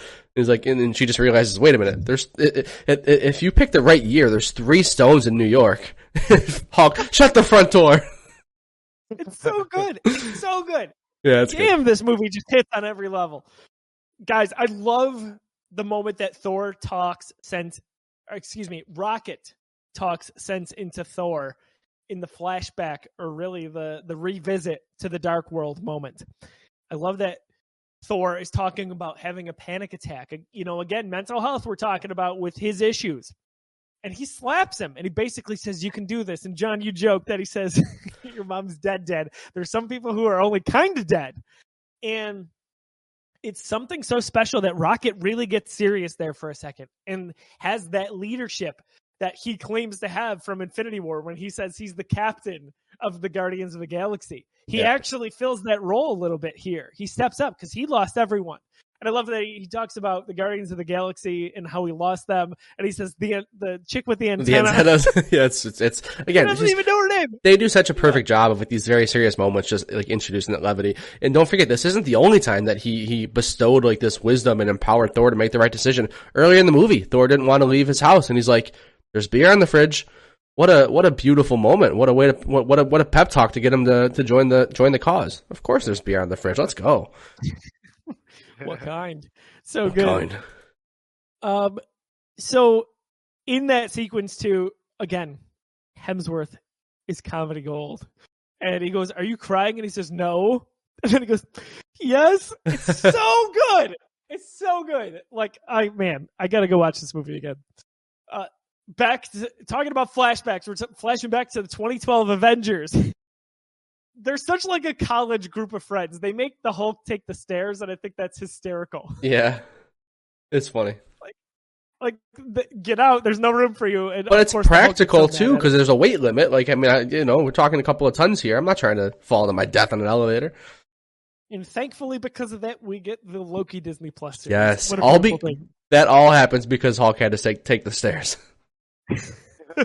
so many stairs Uh, Hulk had to climb guys. stairs so Loki could walk.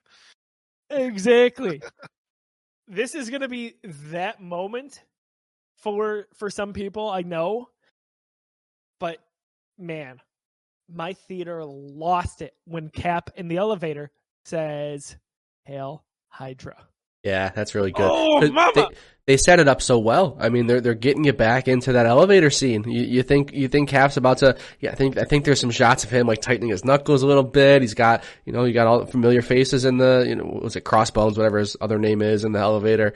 Um, it, it, it's just they do such a good job getting you ready. Like elevator scene V two baby, let's go. And he just leans over Hail Hydra and walks out. and, and at that time, not not too long before that, if I recall, that's where the comic came out, where Cap says "Hail Hydra." So they work this into the story, and it's like it's a dream for so many people. Yeah, Uh, again, tying in the long term fans with people who like us who are more just MCU based fans. Uh, Cap versus Cap is hysterical for a number of reasons, but Chris Evans really nails this performance. And when he says, "I can do this all day," and Ugh, the other I know, Evans I know. Yeah, I know. this is perfect. it is. Oh man, it's so good. The Sorcerer Supreme is talking with Bruce Banner. She immediately gives him the stone when he talks about Doctor Strange giving the stone away in Infinity War, and that's Yes. a pivotal moment. It is. Can we talk about how Banner just straight up lied to her about bringing the stones back and convincing her that he'll bring them back to where they're, where, you know, we'll just put them back to another place in time. It's like it never happened. They were out of Pym particles. They only had enough for one trip. he just straight up lied to her. Like it's just, I mean, it, it, like the only, the only plot hole I can find in the entire MCU is that one. But yeah, he's just like, yeah, well, we'll bring them back. Don't worry. No, you won't. I think it worked out too that uh, him telling her that that Strange gave up the stone was really the reason why she gave it, right? Oh, for sure. That, that, um, that scene hit so hard. Like that. That was yeah. right after that, let's talk about Thor's moment with his mom. Just such beautiful, again, emotion from Hemsworth and how that scene went down and getting kind of that almost closure, so to speak, with that character that we didn't get from Dark World for her untimely death. But with him talking with her and how she interacts with him, really knowing what's going on without knowing what's going on, that he's from the future. Even Hemsworth, again, another great delivery from the future. I'm totally from the future. Uh, Gosh, she's like, I know, I know. just- he kills it. It's so good. And then, of course, the end, she says, eat a salad. yeah. what a motherly, hysterical thing to say for Fat Thor. He calls to Mjolnir and he gets it, and he just knows that he's still worthy. It's good. Awesome on so Really many, good. so many levels. So Stan Lee's final cameo. Yeah, we we were wrong last week. We said it was we said it was Captain Marvel. I forgot that he he had one here. I I brought it up, but I wasn't sure totally like how that played out. Like, did they have footage of Stan Lee that they just de-aged? Like, I don't know what the behind the scenes No, look like on that. they didn't. Do, no, they, they didn't. They didn't do any de aging or any kind of placement of of Stan Lee. Every cameo he did, he did in place for the movie that it was shot for, and that makes sense because this was shot back to back with Infinity War. It's a beautiful thing. Oh gosh. T- Again, we're talking about parents. What an amazing way for this movie to not just wrap up the original Avengers storylines, but to give us closure for a lot of things that went unanswered. We get Tony Stark's time with his dad, who he wasn't he knew he loved him, but there was still this rockiness, right? We see it in Civil War with his flashbacks. We see with how he talks about it in the Iron Man movies. Here, Howard, this is man, I didn't tear up, but this was pretty damn close for me. Howard says the kid's not even here yet, and there's nothing I wouldn't do for him. And I, every time I think about that, I'm like, oh my gosh, it's just It's- so so. It's amazing. awesome, and uh, yeah, all the little lines Tony drops about how he's so appreciative of his father, even though things were rocky. Like it's just it's a really good scene, one that I didn't even come close to expecting in a movie that was going to be you know as packed as Avengers Endgame to get more closure with Tony and Tony and Howard. Really cool. Yeah, it's so awesome, dude. Uh, right after that, we see uh, Thanos' ship. This is just a, a, a visual standpoint for me. It's kind of uh, not slow motion, but it's billowing through smoke. And I just think this is one of the most beautiful visuals in any of the Marvel movies. I know this is so vague, but it happens right after the sequence with Howard and Tony.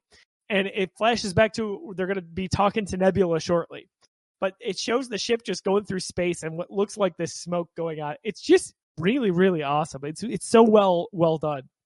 Um, once Vormir showed up, did you guys instantly feel feel that dread, especially Oh. with knowing the two characters that were assigned to that trip? Hundred percent. Yeah. Once, once, yeah. It's like how how did that? How did nobody talk about this? Like how did how did Nebula not like talk about that? Like you know, let that little bit of info go. That and then, but at the same time, I, my brain goes to like, what if what if they sent a pair of people that didn't have any attachment? Like you have to lose what you love to get the you know trade trade a soul for a soul, sacrifice what you love. You know, what if it was like I don't know, Black Widow and, and Rocket? like how would they get the stone then? but, you know, obviously it So didn't work out that way.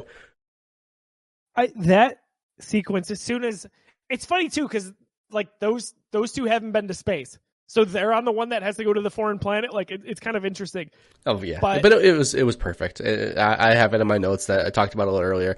This this this Vormir scene is the best looking scene in the MCU. The the colors, the cinematography, Uh, it's it's just perfect. I, I could watch this scene on repeat so many times. Besides Clint's running, Clint is running very very oddly. Why why are his arms so close to his? It looks weird. Kind of takes me out of it for a second, but everything else beautiful.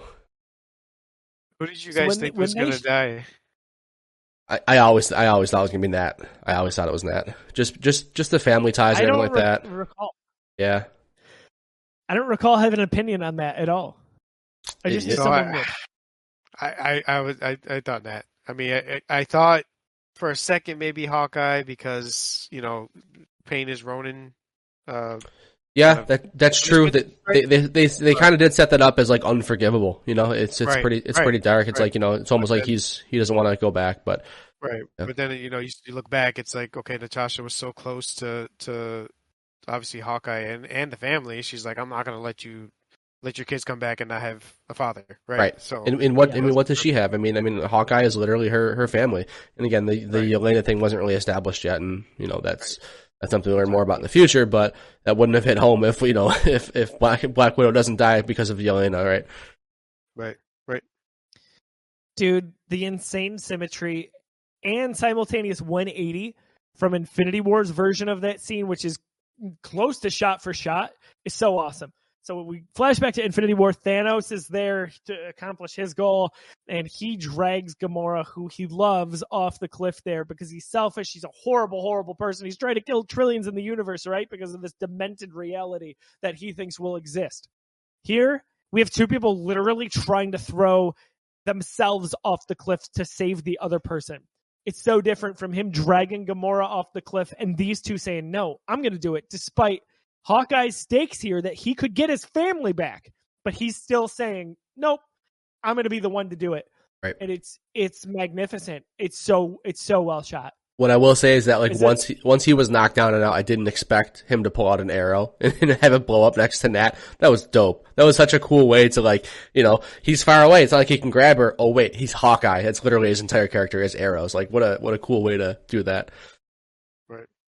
Hundred percent. Uh, last thought on that scene, a personal little Easter egg, which is not an Easter egg at all. It's just funny. Uh, when they show up, uh, Red Skull says, "Daughter of Ivan, son of Edith." That happens to be my grandparents' names, which is super weird. Ivan and Edith. Uh, Edith is my daughter's middle name now, but my Oh. sister and I always see that scene, and we saw it in theaters and kind of went, What? "Did you just hear what? What? You're What is happening there?" yeah, that's, that's crazy. I love it. Uh, anyway, how pretty is the Iron Gauntlet? It's My dope. gosh, It's very dope. it's. I thought Thanos' version of that was awesome until I saw this. For sure. Pretty sick. It's way better. It's red. Uh, Thor says, "What do you think is coursing through my veins right now?" Cheez Whiz. and there's bloopers. Uh, it's not in the official bloopers on Disney Plus or on the 4K Blu-ray. But I saw it somewhere. I want to say online. Don Cheadle. They have like ten different takes of stupid Oh. things he says. That's awesome. You gotta look it up. It's so funny. He says like a different snack every time. He's like Oreos, Cheetos. It's so good. Oh my gosh. Cheez Whiz obviously was the winner. Perfect. What a transition to the last act. We think everything's fine. We see Paul Rudd walk out and there's life, there's birds flying around. A Hawkeye gets a call from his wife, and then the dread. It's a it's a perfect transition. Oh, It's- It's, so good because you knew it wasn't going to be that easy, right? No, But I mean, it's you- you- still You it they they your belief for for for sure, and they set that up perfectly because Nebula's there and she opens the portal and you see the ship first. So like they, they, they kind of just put that on hold for a second. So they're like, "Hey, put a pin in this. We're gonna give you we're gonna give you the snap. We're gonna give you some birds. We're gonna give you the call." But all of a sudden, that missile, dude.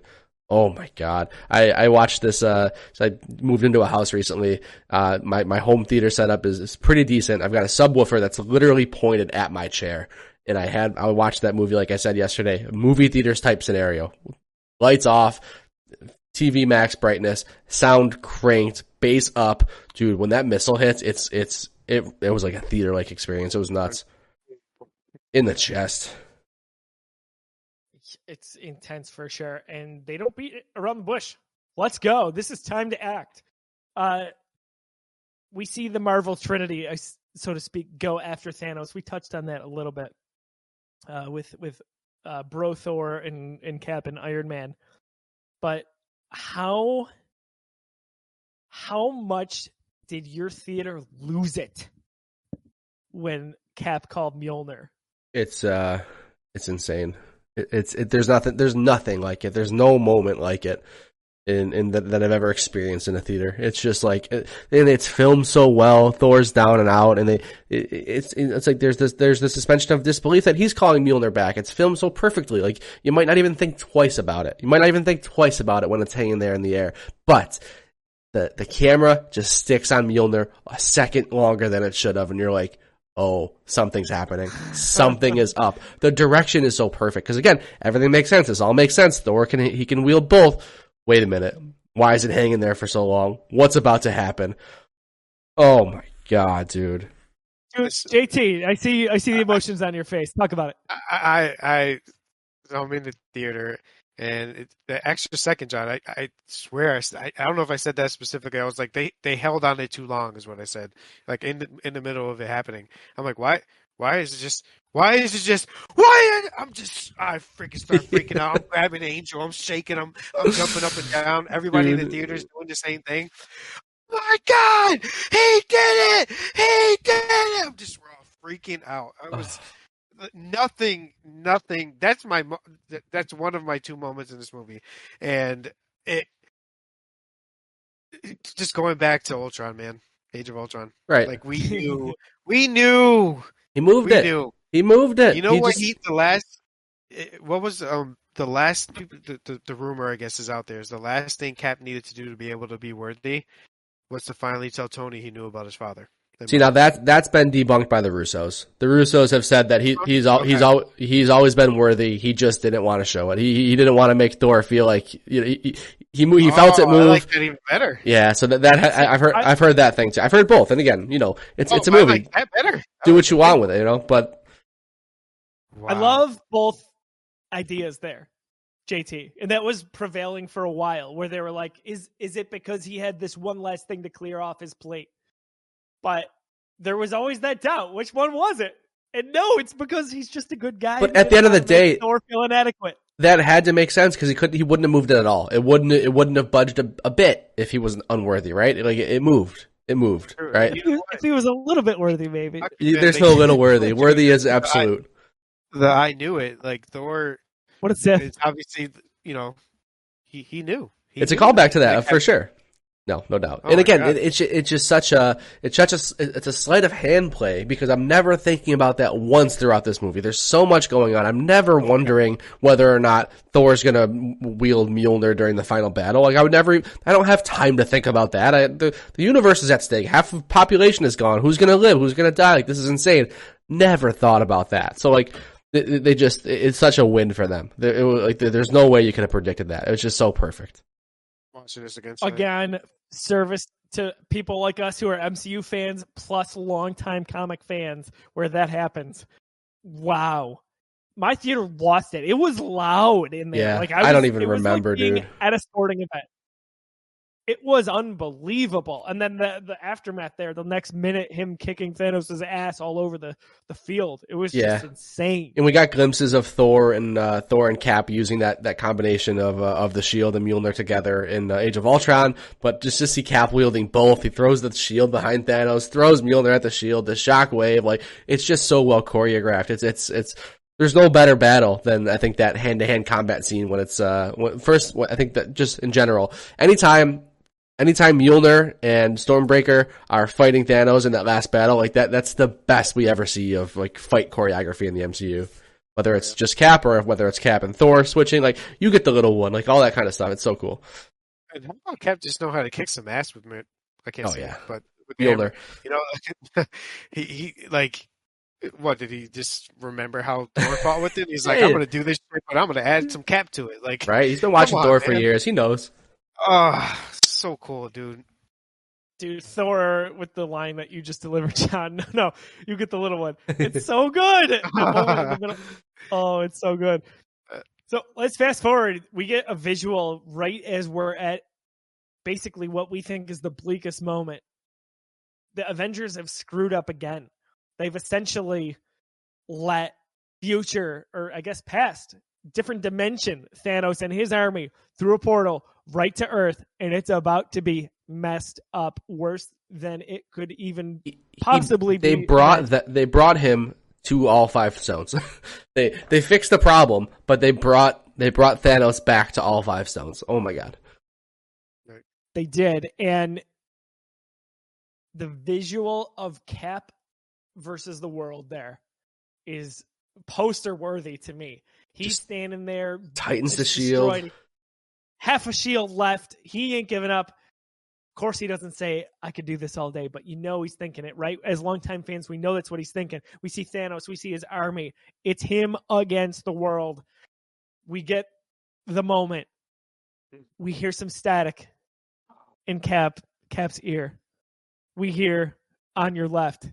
We see we see the glimpse of the Doctor Strange circle come through it's dead silent in the theater. But when that static pops through, people start going, yes, yes. Yep. And then one by one, like a crazy musical. Again, the end of a, just this intense play. We get one by one. We get Spidey. We get the Guardians. We get T'Challa walking through.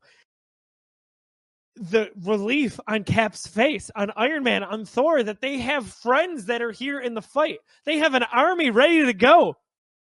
The music starts building up. We get the dun dun dun dun dun dun dun dun. Stop It it. pauses. There's the chant on the field. There's the sound. Mjolnir comes to Cap. He screams Avengers. The theater goes quiet. And then we get an intense, a motivated, a driven assemble. Thor screams. Everyone runs forward. My theater loses their collective mind like the Buffalo Bills just won a Super Bowl.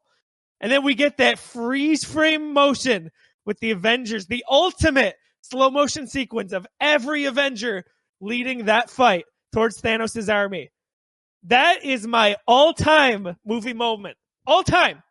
Star Wars, MCU, Lord of the Rings, you name it. That's it for me. And what a moment it is. How could it have been? How could it have been done any better? They could It's- not have executed that any better. Uh, uh, You got I you don't got even. you got two and three out of me out of my my cry times, and I'm already tearing up right now just to, just to hear you deliver that, man. Oh my god, yeah. So my, my on my list of times I cried last night, on your left, just the second the static kicks in, the second the static kicks in, the tears are there. I'm just like, oh man, like it's it's too perfect. It's too much of this is too perfect. The callback, the relationship with Sam, of course it's Sam, of course it's Sam, and then the the, the other one is Avengers. If, yeah, Are you exactly. kidding me? Are you Yeah. kidding me? Yep. To see all of them, even the little bit of uh, dialogue between uh, Wong and Doctor Strange. He's like, You wanted "Hey, want more?" people? Yeah. There's little brotherly sass back and forth. But that score, man, Alan Silvestri of course we get goosebumps thinking about or hearing the Avengers theme, the song that plays in the trailer. But this one's a little bit different. It is. They needed that extra bit of, uh, but the little bit of delay where it goes dun dun dun dun dun dun dun, dun and then it pauses. Cap says the line we've been waiting for a decade to really hear, and they go. What a. And uh, seriously, when Thor screams and they start charging, dude, I can't not watch that mo- that scene and cry. Like I can't. I I get to tears every single time in it, and that's that's the moment for me. I can't. I can't believe it exists. It's so cool. Like we we usually do. What's our moment? Like let's just all agree that's the moment. That's that's, No, that's the yeah. collective moment of the That's film, the sure. collective Moment. It That's is. the moment of everything, and I scream every time I watch it. I promise you, I legitimately could actually physically run through a brick wall right after watching. Yeah, it. Like, I- absolutely. it it's it's a callback of right. It, it's like he he was so close to saying it at the end of uh what was that Ultron. Avenger- Ultron, right? Yeah, He uh, and it's just like you know, but the, the emotion, they saved it. the the payoff, they I- did it. it's I I have to. I'm watching this again tonight. Like I'm staying up to three in the morning. I don't care. Same, I- I'm same. I need. I I- need I to go have to. watch that. Dude, there's nothing like the last 45 minutes. Someone said earlier in the chat, like the last 45 minutes, you can just watch over and over and over again. You know what I mean? And uh, uh, just the the the the satisfaction, the awareness of of the Russo brothers and Feige and and the actors and the actresses and everybody involved. Like Joe, you like the way you just said that, I almost like cried again, just like John said. You know, Oh, I did. I got some tears. like like Chris man. Chris Evans' delivery of that line. In my head, I always imagined imagine Avengers assemble. It was so gritty. No. it was so gritty. It was so like It was This is it. Heart. right, to beat your Like- ass. right. Like, Th- that's this it. is I it. This think is back to Avengers and Tony Stark talking to Loki and, and basically saying, "You better well, you could be sure." I'm sorry, I'm butchering this. We're gonna avenge Earth, essentially. Right. That's exactly the moment I think of. And I talked about the Thor scream there and watching the Avengers fly towards uh, the army. How about also talk about how intense and amazing this is? Thanos delivering his arm there basically to be like, we're going to meet them midway. Oh Right. my gosh, dude. literal Oh war my scene. God. Like it's it's yeah, it's, it's nuts. So perfect. The way, the way It's my all time moment for any movie ever. There's I don't- it. If it's ever topped, I'll be a happy man. But I don't think right. it will be. I just I can't see it.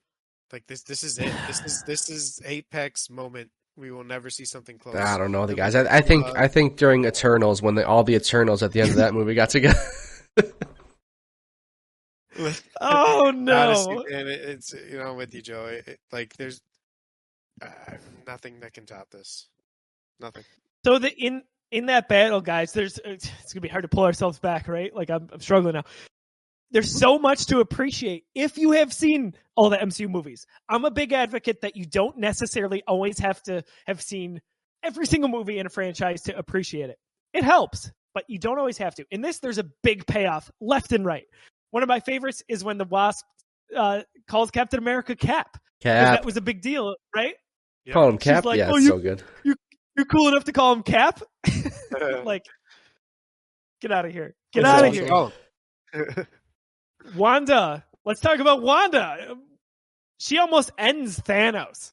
We have confirmation She's- from the Russos that she would have. Like there, there's no, there's no gray area. There's, there's no conversation. She would have killed Thanos right there. Is what they said. If, if there was no intervention, she would have killed. She would have killed him.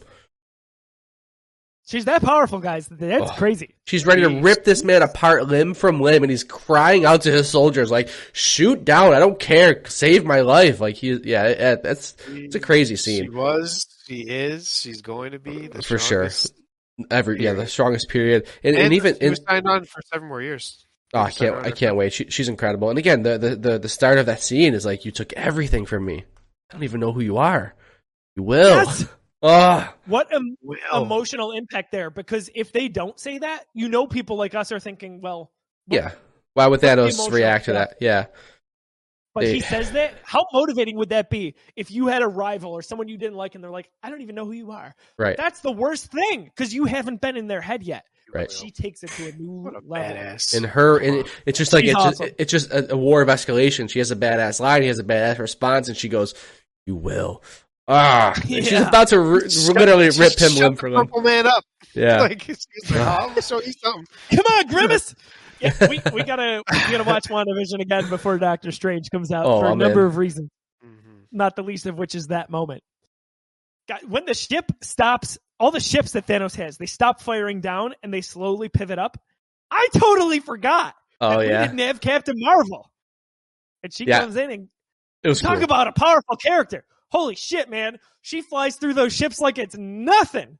And by the way, saves the day because Thanos is ready to snap before she interacts there. Is he ready and to he snap? headbutts her. Yeah, he's ready. Oh, you're snap. right. He does have the stones. Yeah, She, yeah. He interferes. It's literally right at that moment. Yep. That was another applause moment for us in the theater. He headbutts her. And nothing. No, no. Stoic. Yeah. What a cool Now, moment, Talk about though. that moment. What do you guys think as as you see her like flying in for? They're like something's in the atmosphere. I totally forgot about her. Oh, So I, I was told, I, I yeah, once once the guns pointed up, I totally knew it was Captain Marvel. Like that was where my head went immediately. I knew I knew that was coming. I, I, that's where my brain was like, all right, where's Captain Marvel? She's of course going to be in the final battle. She hasn't been in this movie at all. They wouldn't have they wouldn't have given us that solo movie if if we weren't getting some kind of Captain Marvel payoff here. So like, where where is she in this fight? Um, but and then, like, even more so in that fight with uh, with Thanos, all I'm thinking is, all right, how does he get the upper hand? Because she is just so ridiculously overpowered, and I think they do it well. Like, yeah, she she's like she's like she's so overpowered. Like, She's like she's Superman, but they always find a way to kind of make it make sense. And I'm like, all right, so how does it make sense? How is Thanos going to get the upper hand here? And to pull out the Power Stone and just punch her with it. Oh my god, what a cool moment! So smart. John, you talked about it in our Infinity War discussion. I think that Thanos is tactical with how he fights. Right? Right, He has to be there because he's gonna get his ass kicked if not. Right. And, yeah, I think what a great way for them to do that because that's always the Superman debate. You got a character like Superman. What's the true kryptonite? And it's Thanos thinking outside the box there. Pretty. Uh, that's pretty epic.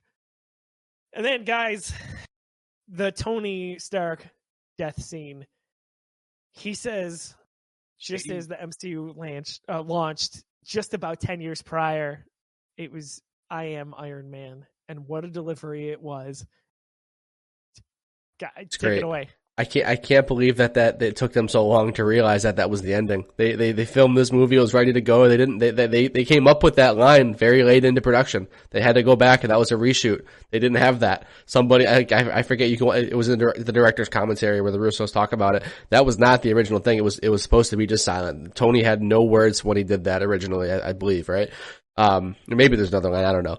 But it wasn't supposed to be I am Iron Man. So the fact that they finally came to their senses and figured that out, oh my god, it's so perfect. How could he not, in my head, say anything there, even if it wasn't that? Right? I don't think- Tony yeah. Stark. He's got to get the last word in. He's a smartass. So it it's funny Yeah. how it works out. Right, right. But like, I am Iron Man. Are you kidding me? Just full circle, what a man. book at. What? There's no shortage of moments in this movie to talk about, and that is like, what a perfect way to round that out. Tony's death scene, the emotion there with Pepper holding it together until he goes away, so to speak. Tom Holland being there. John, you're saying this is moment number four for you. You, you can finally rest as, as number four. It was It's right when tough. when Peter went up to. I, I, I cried the entire scene. I mean, just just right when he was laying down when Peter went up to him first, and, and Mr. Stark. Pepper went up. Yep. Just I- yeah, it's I'm always there. I'm always I'm always welling up. But once Pepper says you can finally rest, like that's when it's like you got it. Damn it, you did it. you, you made the, you brought this full circle. That conversation at the beginning of the movie that I didn't think really mattered, and when she says that line, "Would you be able to rest?" Like I knew that there's something poetic about it, but didn't think you would tie it back to this stupid freaking death scene. Her laying her head into him and crying like I. That's when I bawled. Honestly, that like that was. Man, you get the right characters there at the end too, so to speak, right? You get Spider-Man, who he's so close to, obviously his wife, and as we often do in real life, right? Whether it's a family member, a spouse, a, a child, a coworker, a friend, you're. I feel like a lot of us find strength in in taking care of other people at their darkest moments. When we would also feel weak or emotional, we stand up, and that's what Pepper does for Tony. There, she stands up, she holds it together, and says, "We won. You can rest now." And that's when he passes away, and then she loses it because Right. she can't hold it in anymore. that's when I lost it. Did, it's, really- did you guys uh, see the deleted scene of when all the heroes were kneeling in front of him? I actually don't think I did. Yes, Um, I watched Yep. it, you know, and and like they showed the entire scene with that. I'm glad they kept it the way it is now. Like that was the the way the way they did it, more personal, Joe. Just like you said, with the characters that were closest to him. Um, and then you know you had the funeral afterwards. I think they were going to do both, which didn't make much sense to me. So I think everything that they did was perfect. The wedding scene. so great, great point there, JT. If if you haven't seen it, uh, there that scene is extended. We see all of what we saw from the movie with everyone being close to him, but ca- all of our heroes basically take a knee one at a time to like say this was our guy. It's a moment of respect. Um, to a lesser extent it happens on the, the field right? We see it with athletes all the time. They take a knee.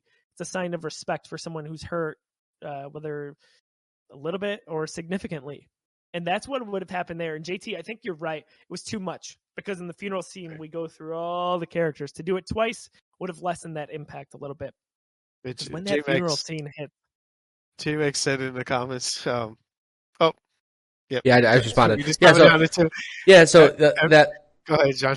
Yeah, so that when they, they that was one of the first scenes they the scenes they filmed was the the funeral scene, and they referred to it as a wedding. So that nobody knew what that was. That that wasn't. I know that people talk about. Oh, yeah, people talk about Tom Holland. They told him it wasn't just Tom Holland. Everybody was given a script that said the wedding scene.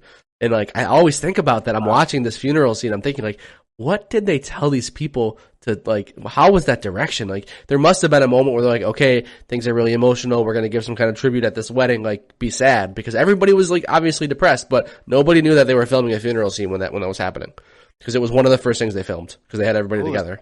figuring if they did at the end, they'd be able to, you know, the somberness of, of moving on and all that. But right in the beginning, in real life, right? Because if they did this, you know, they filmed it at the end of, towards the end of the filming in general, it's the end of the arc for almost everyone there, and it could have been that somberness, but they were able Right. to do that so perfectly still. So um, the monologue from from Tony at the end, which is really a recording to his family, just in case he died, right as they're about to do the time heist. it not only encapsulates encapsulates, excuse me, the experience for Tony Stark in, in the the Avengers and realizing that there's other planets, there's other with with life. Eh, Also, there's enemies out there as well as friends. Really feels like an, just a summary of the MCU as well. He says, ten years ago, who would have pictured any of this? It literally feels like an it feels like an outro to the MCU. It, it is like Tony narrating over like how the world has changed since the start of the MCU. As J Max says in the, the chat, he says universe now Universe as opposed now. to world. The world, yeah. all of it and even talking about some semblance of normal feels like real life to to If, us. if there ever was a normal, right? Right. It's it's very special to hear the the duality of what's going on there for the MCU plus real life plus Tony, actually really Tony Stark's character. Happy Hogan's callback to cheeseburgers when he's sitting with Morgan Stark hits home for me big time. Of course, that's just an Number emotional five. moment because Morgan Stark doesn't have her dad anymore. What a horrible thing to go through life like that. But also a nice little nod to Iron Man 1. Jan, John Burger King was a sponsor. He eats cheeseburgers. Jon Favreau just Oh. crushed it there. Like it, what what a good what a perfect performance of the of this like uncle fig, unc, uncle figure to Morgan to just be able to t- like he doesn't know what's going on. She know her she knows her father's not here anymore, but she doesn't understand the gravity of that yet. And to, to have him just be like that supporting role, and and once she says cheeseburgers, the like the the, the reaction on his face is like. Get you all the cheeseburgers you want. Your father loved cheese. Like it's just so perfect. That's that's number five. That's the fifth cry for me, and that's a that's a big one. Yeah, that that one's really tough to get through. Man, it's so beautifully delivered. Favreau, man, builder of universes. This guy. Destroyer of Um, hearts. uh, Thor and Quill's e- exchange on the on the Milano at the end What, wait, is Quail? just, uh, Quail, yes, it's Or so Quail. priceless. Again, how many times have I said it tonight? How good Hemsworth is. The way he was, yes, yes, you are in charge, and the way he looks at Quill. Oh my gosh! And the rest of the Guardians, right? We didn't get a lot of Guardians humor because we didn't see them throughout. But they're talking about having a duel to see who's the leader. Yes, yes, Give- use give me- knives. He's nice. Give me them.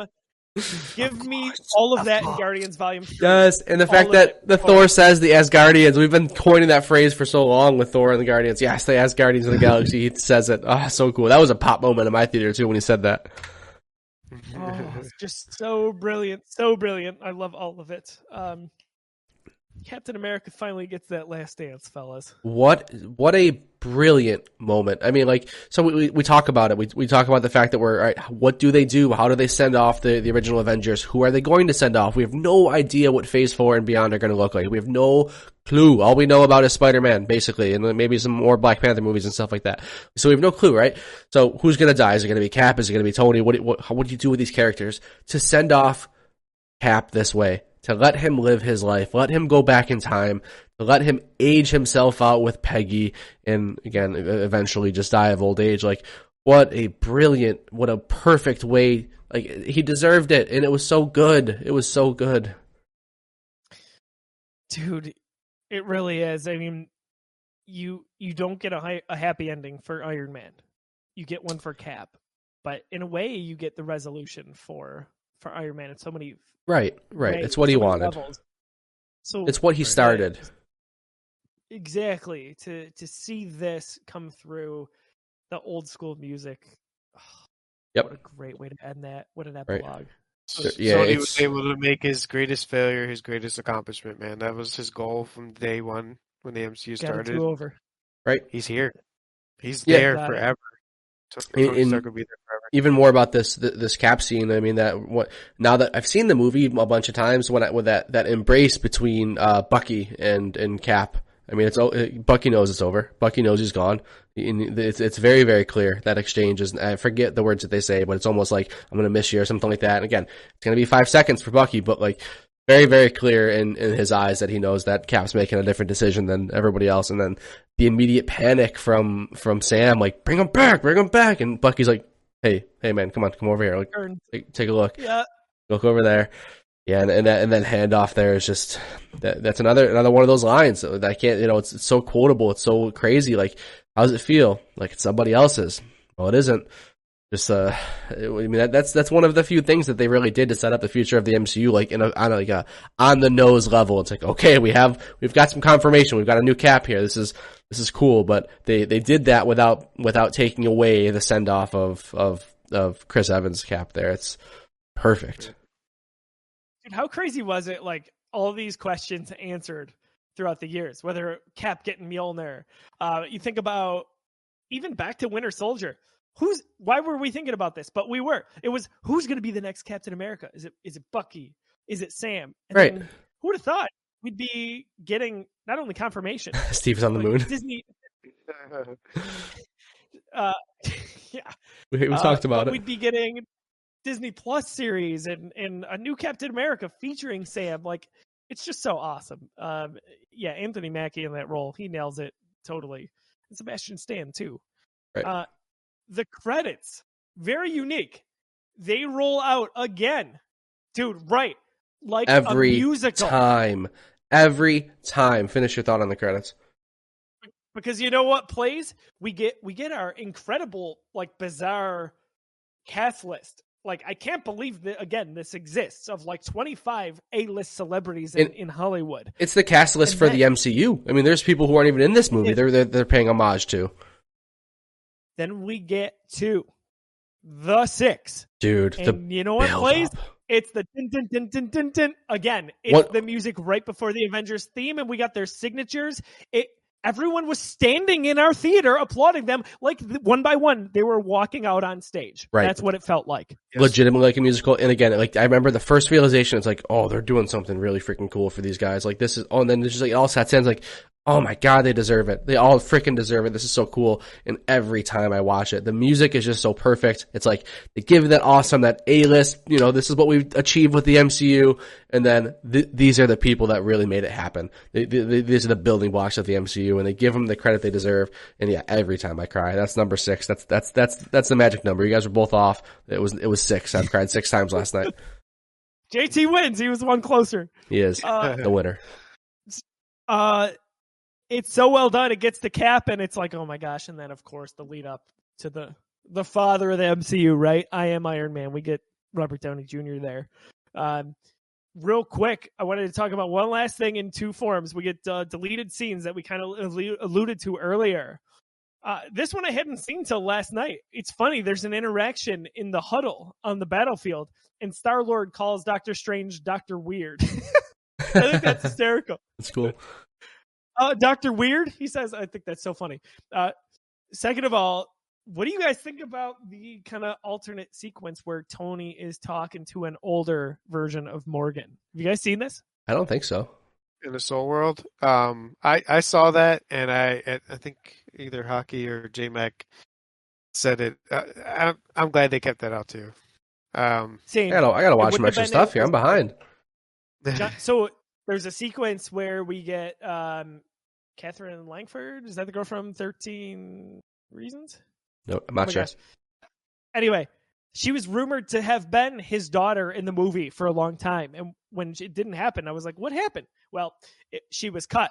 Essentially, after Tony snaps, like Thanos in Infinity War, it's it cuts to him talking to Gamora as a, a daughter, like Right. his, like six year old daughter. This one, Tony does that. It cuts to him talking to like a 15, 20 year old, somewhere in there, his daughter Morgan. She Huh. talks about how she got to live a, a life, even though she didn't have him. She says, Mom is super strong. It's all these things where Tony has this instant regret that he did the right thing with bringing everyone back and basically destroying Thanos. And she reassures him that he did. And then, then he's able to rest. So it's a nice sequence. I think it was fine not being in the movie. It was fine being an, an alternate sort of scene, but it's still one worth revisiting. Right. I'm gonna watch that. might That's cool. num- number seven, John. It's really hard in terms of the emotional factor there. Right. It's cool. That's it, guys. Uh, I'm sorry, that's all the notes I have. Just kidding. Yeah, that's it. Um, Endgame, man. Like, all right, fa- let's let's do this. Favorite non-title character. Somebody take the reins. Who's your character of this movie? I don't give a crap if we double up. Yeah. Go Uh, for it. uh, to me, I'm going Cap with this one. Um, it, it just he, he I don't know. It, it, it's it, to me, it's like he, it, it's it's it's his last, it's his last show. It's it's him. It's his turn to, to take the reins. Of course, he's done it before, but like he really takes he, he takes control of the the plan, and he he's so dedicated to making this happen. To seeing to see him in the beginning, like trying his best to be that that beacon of hope, but even breaking down with that and saying is like, yeah, some people can move on, and but we don't. We don't do that. that that's not what we do.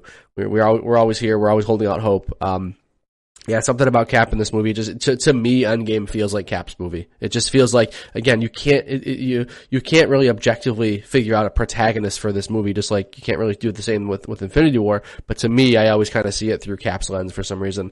Um, again, you, a lot of people will probably say the same thing about Iron Man, especially given given the payoff there.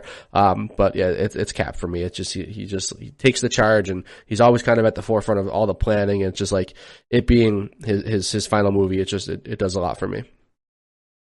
John, I love that perspective. For me, it would be Iron Man in terms of kind of quote unquote whose movie it is, as ridiculous as a, a thing as that may be.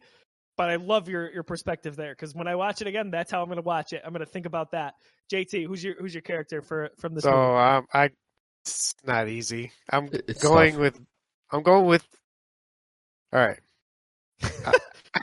Cap and Iron Man Okay, number one for both reasons you've both stated. A second, just on a little funny perspective and just the fun part of it, uh, Rocket.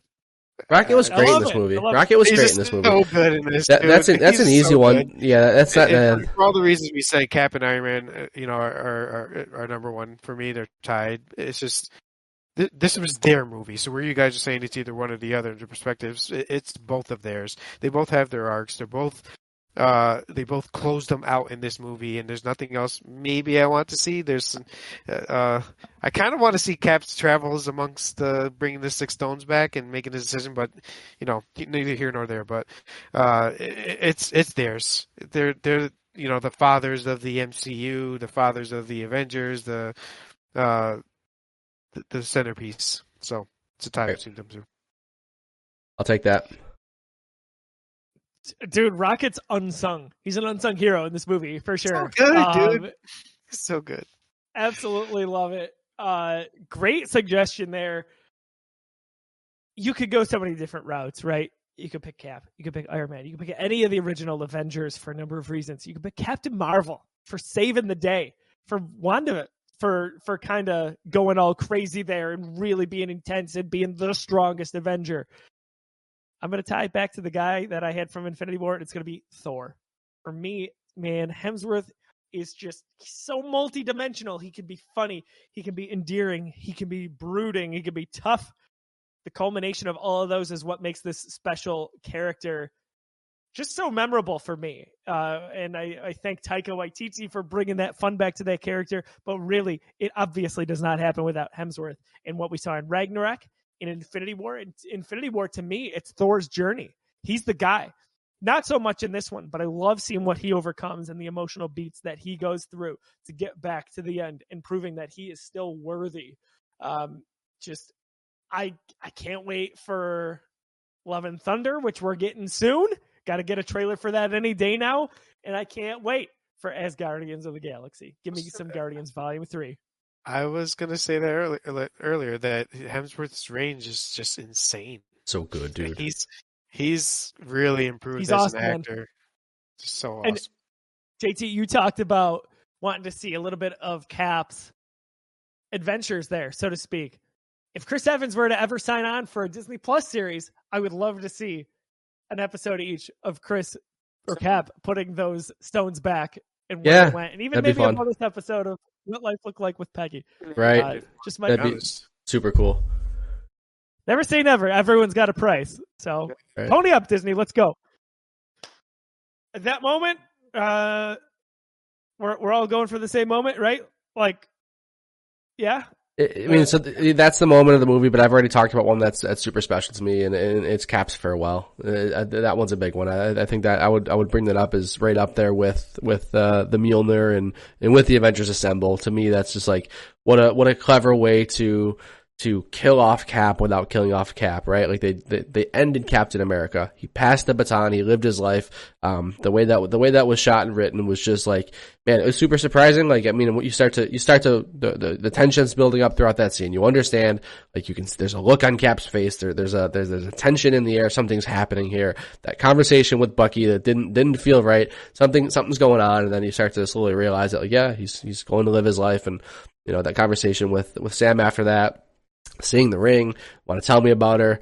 No, I don't think I will. Like it's, it's really, really good. It's, it's, it's a, it's a perfect, perfect send off for, for Cap. So that, that, that would be mine, to be honest. Like, if I'm not picking, you know, the most, the, the, the, the two most hype movies of blockbuster film history, I'll, I'll pick that one. Yeah, so A just gentleman give doesn't another- kiss and, and tell, right? and uh, neither does Cap. just to give another moment then because we know the moment is is the assembled but um let's kill him properly this time i mean Awesome. just, just Yes. hearing that for some Awesome. reason i mean that was just i was like yeah uh-huh yep go do it please please do that They're together, Uh, right? For the first time there Those against three. Thanos. It's Yeah, a big first- deal. was that the first time they were together as the just the three since avengers 1 Right? It's got, well, no, well, I mean, well, maybe just the three, I don't know, but they were together Three, in, yeah in Ultron, they were together a, a ton right before, right, right, yeah. before Thor goes off world, but right right but yeah It's been a while since. Uh, Right. But yeah, good call.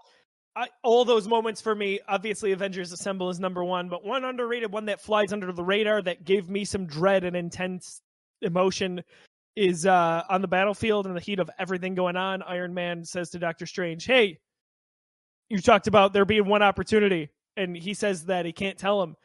And then a few minutes later, it's getting dire. They're about to lose again, and Iron Man kind of just, or uh, Benedict Cumberbatch, his performance there with the oh my gosh, it's so Yeah, good. it's dude. really good. It's so good because you know he's not supposed to do it, but yeah, he's kind of like this is it, dude. he's twitching there. That's it for me. It's Doctor Strange telling him that this is the moment. It's Iron Man knowing that he's about to sacrifice himself and he has no other choice. so your moment was the moment or th- that moment If it's if it's not any of the moments we've already mentioned, I would say that's top five for Yeah, me. There's so many awesome. to choose from. it's so good That's a cool one because that's a that's a character who's obviously very prominent in the MCU from you know the time he got interest, uh, introduced, but had very little role in this movie because he was you know snapped away for five years. So to make that kind of an impact in that little time is, is pretty sweet. absolutely Yeah, uh, just incredible stuff all around. Guys, I think it's time. I think it's time that we rank these things. I don't want Let's, to do let's it. go, John. Are, are we ready? Are we ready from a technical standpoint or an emotional standpoint? I don't know, dude. I don't know where I'm at right now. I don't know. The rankings are up here, so you I shot you guys the the updated rankings too. So I'll go. John, for- should, we, should, let's- we, should we update from last week? We don't have to to do any Snap. updating from last week. Yeah, we we can we can we can update from last week. So last week I used the snap. If you're not familiar, you can use a gauntlet snap, much like Iron Man did, and much like Hulk did, and you can try to you can try to adjust the rankings of of uh, you know the positioning of these movies. I tried to snap to get Guardians of the Galaxy above Black Panther, where I think it rightfully deserves to be. Uh, I use a snap. I don't get that. That doesn't happen automatically. I have to put a poll on Twitter on the Geekiverse Twitter account. Uh, I have to see if more people are people agree with me. They did not. Uh, Black Panther won the poll. For some reason, John thinks this involves him. I don't know. I don't understand why this was my snap and nothing to do with you, John. I wanted Guardians above Black Panther. Wasn't wasn't you know what was I've got it Black Panther above it. the first wasn't resentment towards you. Don't know why you feel like you had to be involved in this at all, but uh, thanks for doing so. It stays the same. I lost. Uh, we got a lot of votes on that. We got some. We got some good viewage on on that on that poll. We got some some good retweets. Um, I, we had over a thou- we had over a thousand votes on that poll, so that that was a lot of fun to to try to campaign for for Guardians over Black Panther. But hey, you know we still have a Guardians movie ahead of Black Panther, so I'm I'm still happy.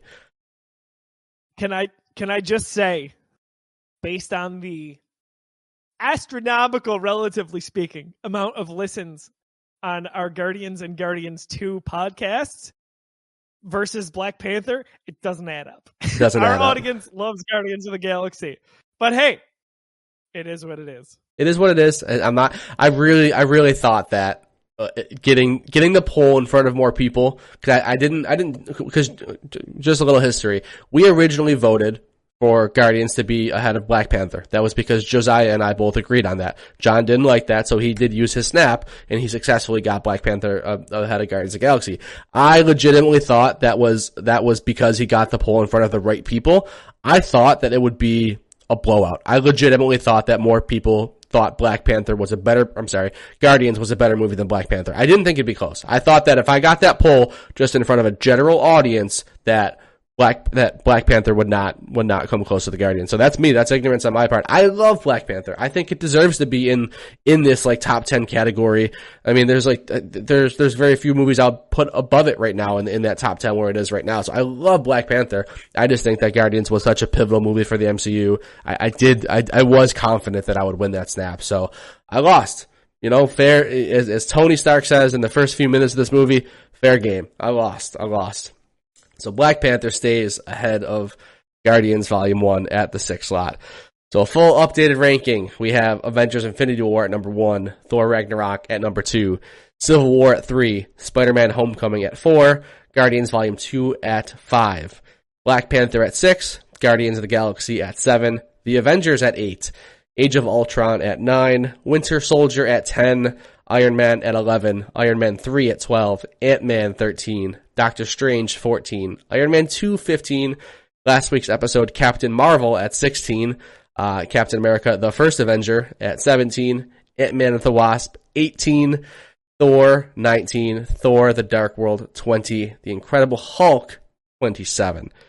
So that's our updated ranking here. So now what do we do with Avengers Endgame? we got to put it right at two. That you- you're oh Josiah was not happy with that. He just left. He like, decided- not my Thor Ragnarok. so Joe just instantly leaves. Uh, we'll, we'll we'll get him back shortly. We'll get this thing ranked here. Man, it's uh, it's tough. It's tough. Joe couldn't handle the intensity. He says in the chat.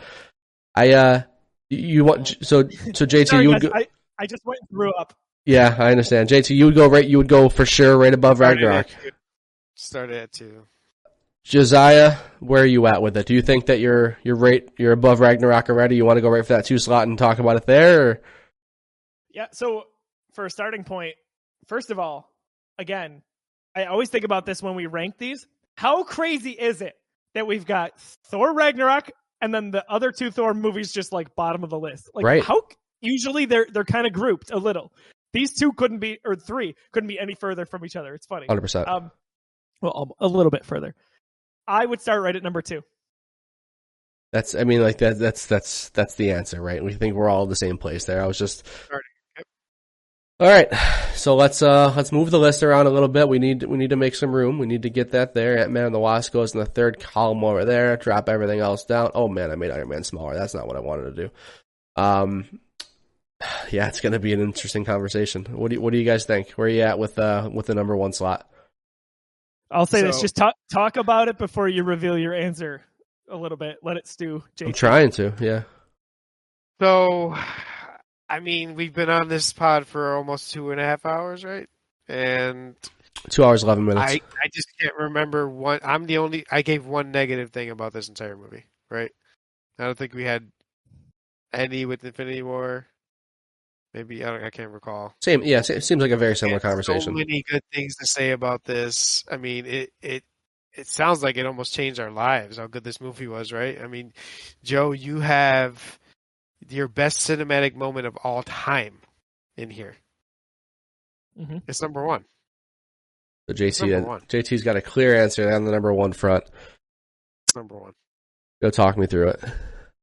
So we talked about earlier in the day in our group chat taking ourselves out of the theater element because a lot of times that can really enhance your excitement, right? For better or worse. So we're trying to really say, all right, what movie do you like better? If you remove the hundred screaming fans that are sitting with you in the theater, they go maybe that some of that will be with uh, Spider-Man: No Way Home, some other movies recently. I think about this movie and like both Infinity War and Endgame really mushed together to be one unbelievable cinematic experience. Box office, quality, fan service, wrapping it up, starting anew. We're closing out phase three. We're going into phase four. I won't be mad no matter where this goes. Because again, it's kind of like almost one movie to me because they're so similar and yet they're so different. Yeah, I, I'm on the same page there. where I'm not mad either way. I have an answer, but I'm not mad either way. Again, like I, talk to me tomorrow, but right now, I'm leaving it in the number two spot. Joe, you're leaving it two. JT, you already said that you put it one, right? Why is it always come down to me? What if like it's been, the last couple of weeks is coming down say to me? Let me say Yeah. this. Let me say this. So, uh, y- yes, but uh, if you guys recall, and Joe, I think you called this to Tim and John when you went to watch No Way Home. You said I would say No Way Home was the best of all time. But as I said earlier,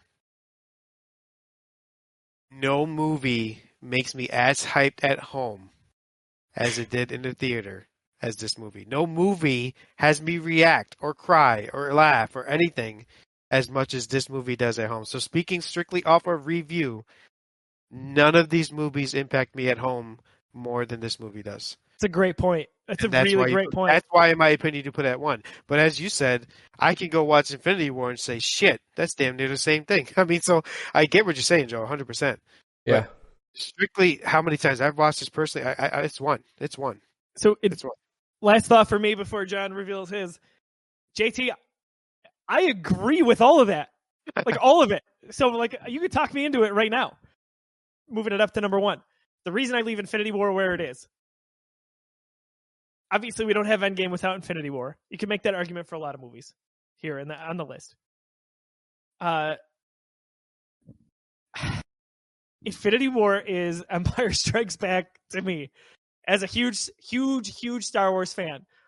It's just the the intensity, the way it's set up, the cliffhanger. Are you kidding me? No movie that or franchise that I've ever been a part of that I've loved so much has had a cliffhanger like that. And I Thanos and Josh Brolin in that movie and then how everything is balanced from Iron Man's arc to Cap's arc to Thor, they're all separate. The dark intensity as well as the pacing and the action, despite all the unbelievable emotional threads that are tied up in Endgame, has me leaving it as 1A to 1B. But again, talk to me tomorrow. And maybe I say, you know what, JT? I got you. Endgame's number You know, one. and there's, a- I'm there's gonna a leave little theme here, Joe. Uh, y- You know, because uh, you know Thor Ragnarok. You're such a fan of Hemsworth and, and Thor as a whole from Ragnarok. You've got Infinity War, which is a, another Thor-centric movie, right? As we mentioned, and then you've got. Uh, you know, you said that Thor was your favorite moment or one of your favorite Yeah. parts, right, of the Endgame. So you, you got a lot of Thorness going on there. Right. Uh, And for for good reason. After yeah, no, Ragnarok. for, for good reason. Yeah. I, I- I mean, it's almost like they figured out the entire MCU had all of that to you know to, to go on, all of that content, and they, and they redeveloped a character around what they know we love, and of course that's going to be the dopest character. They took you know they had years of years of information. Um, John, hit me. yeah, so I uh, I thought I thought this may have been the first time I budged on this stance because we, we had a we had a pretty glowing conversation and my uh my my rewatch yesterday was pretty intense. It, it, it just reinforced how how perfect of a movie I think Avengers Endgame is. Um, it- there it. It, it, did something. It did the impossible, right? Like, like I said at, at the top of the show, I, I thought there there was a zero percent chance this movie was going to be bad. I didn't have to worry about that. But I also thought there was a close to zero percent chance that this movie was going to hit the way it did and, and to perfectly wrap up, uh, you know, a decade of story threads. That being said, I, uh, I, I still do like Infinity War better. I think, I, again, this is, this is, I'm, I'm throwing objectivity out the window. I, I'm not saying it's a better movie. I cannot tell you that. I can't, I sat here for two hours and 17 minutes and told you how perfect Avengers Endgame is. But for everything I said about Avengers Endgame, it's also true about Infinity War. So it comes down to which one do I like better at that point. And I like Infinity War better. I feel like Infinity War is paced better.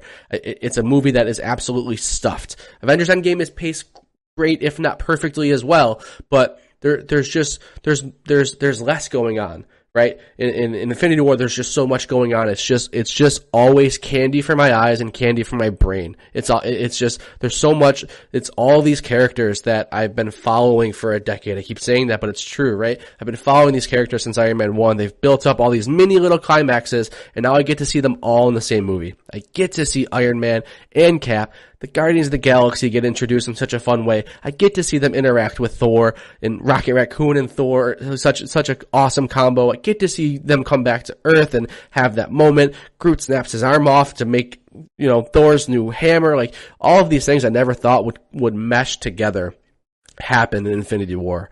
Um, and to me, that's the true celebration of the MCU is to, is to, to be told a story with all these characters on screen.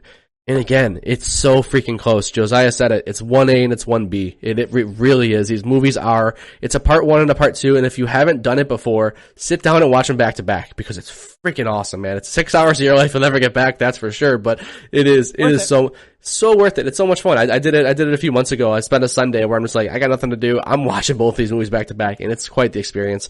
Um, yeah, it's just, it's just something that I can't, Endgame is, is close to perfect.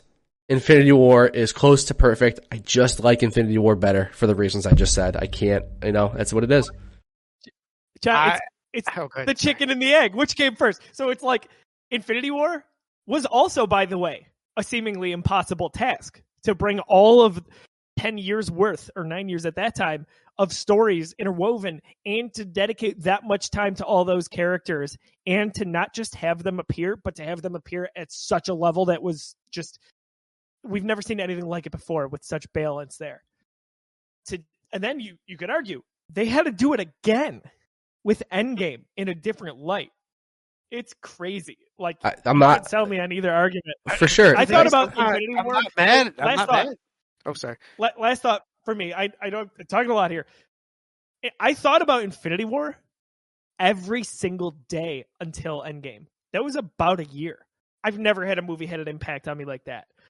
Maybe growing up, the Star Wars prequels hit me in that way that I was growing up with, but this was like I couldn't stop thinking about it when I went to stores, when I'd be walking around the block, walking my dog. I was thinking about Thanos. I was thinking about how are they going to bring everybody back? Who's really dead?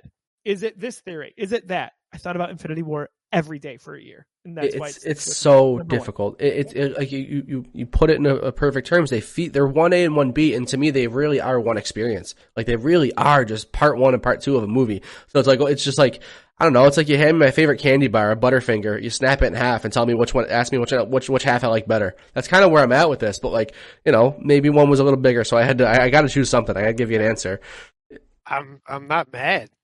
right? Yeah. How could you be? You're right. You're both, of- but at the same time, Yeah, I'm a- snapping it. Because- and I'm only snapping it because I want to see what the community thinks. I'm not mad. I'm genuinely. I'm not. Listen, we're gonna. I'm snapping this. I'm telling you guys right now. I'm, it's I'm it's for it. science. It's for science. It- it's literally for science. I, I love it, dude. I love it. it- it's a community snap. I'm, I'm saying it clear. I'm, we're going to strictly put the poll on no no uh, outreach in, in Twitter world. Like we are going to see what the community thinks, and I We- I, we I need want Dell. to.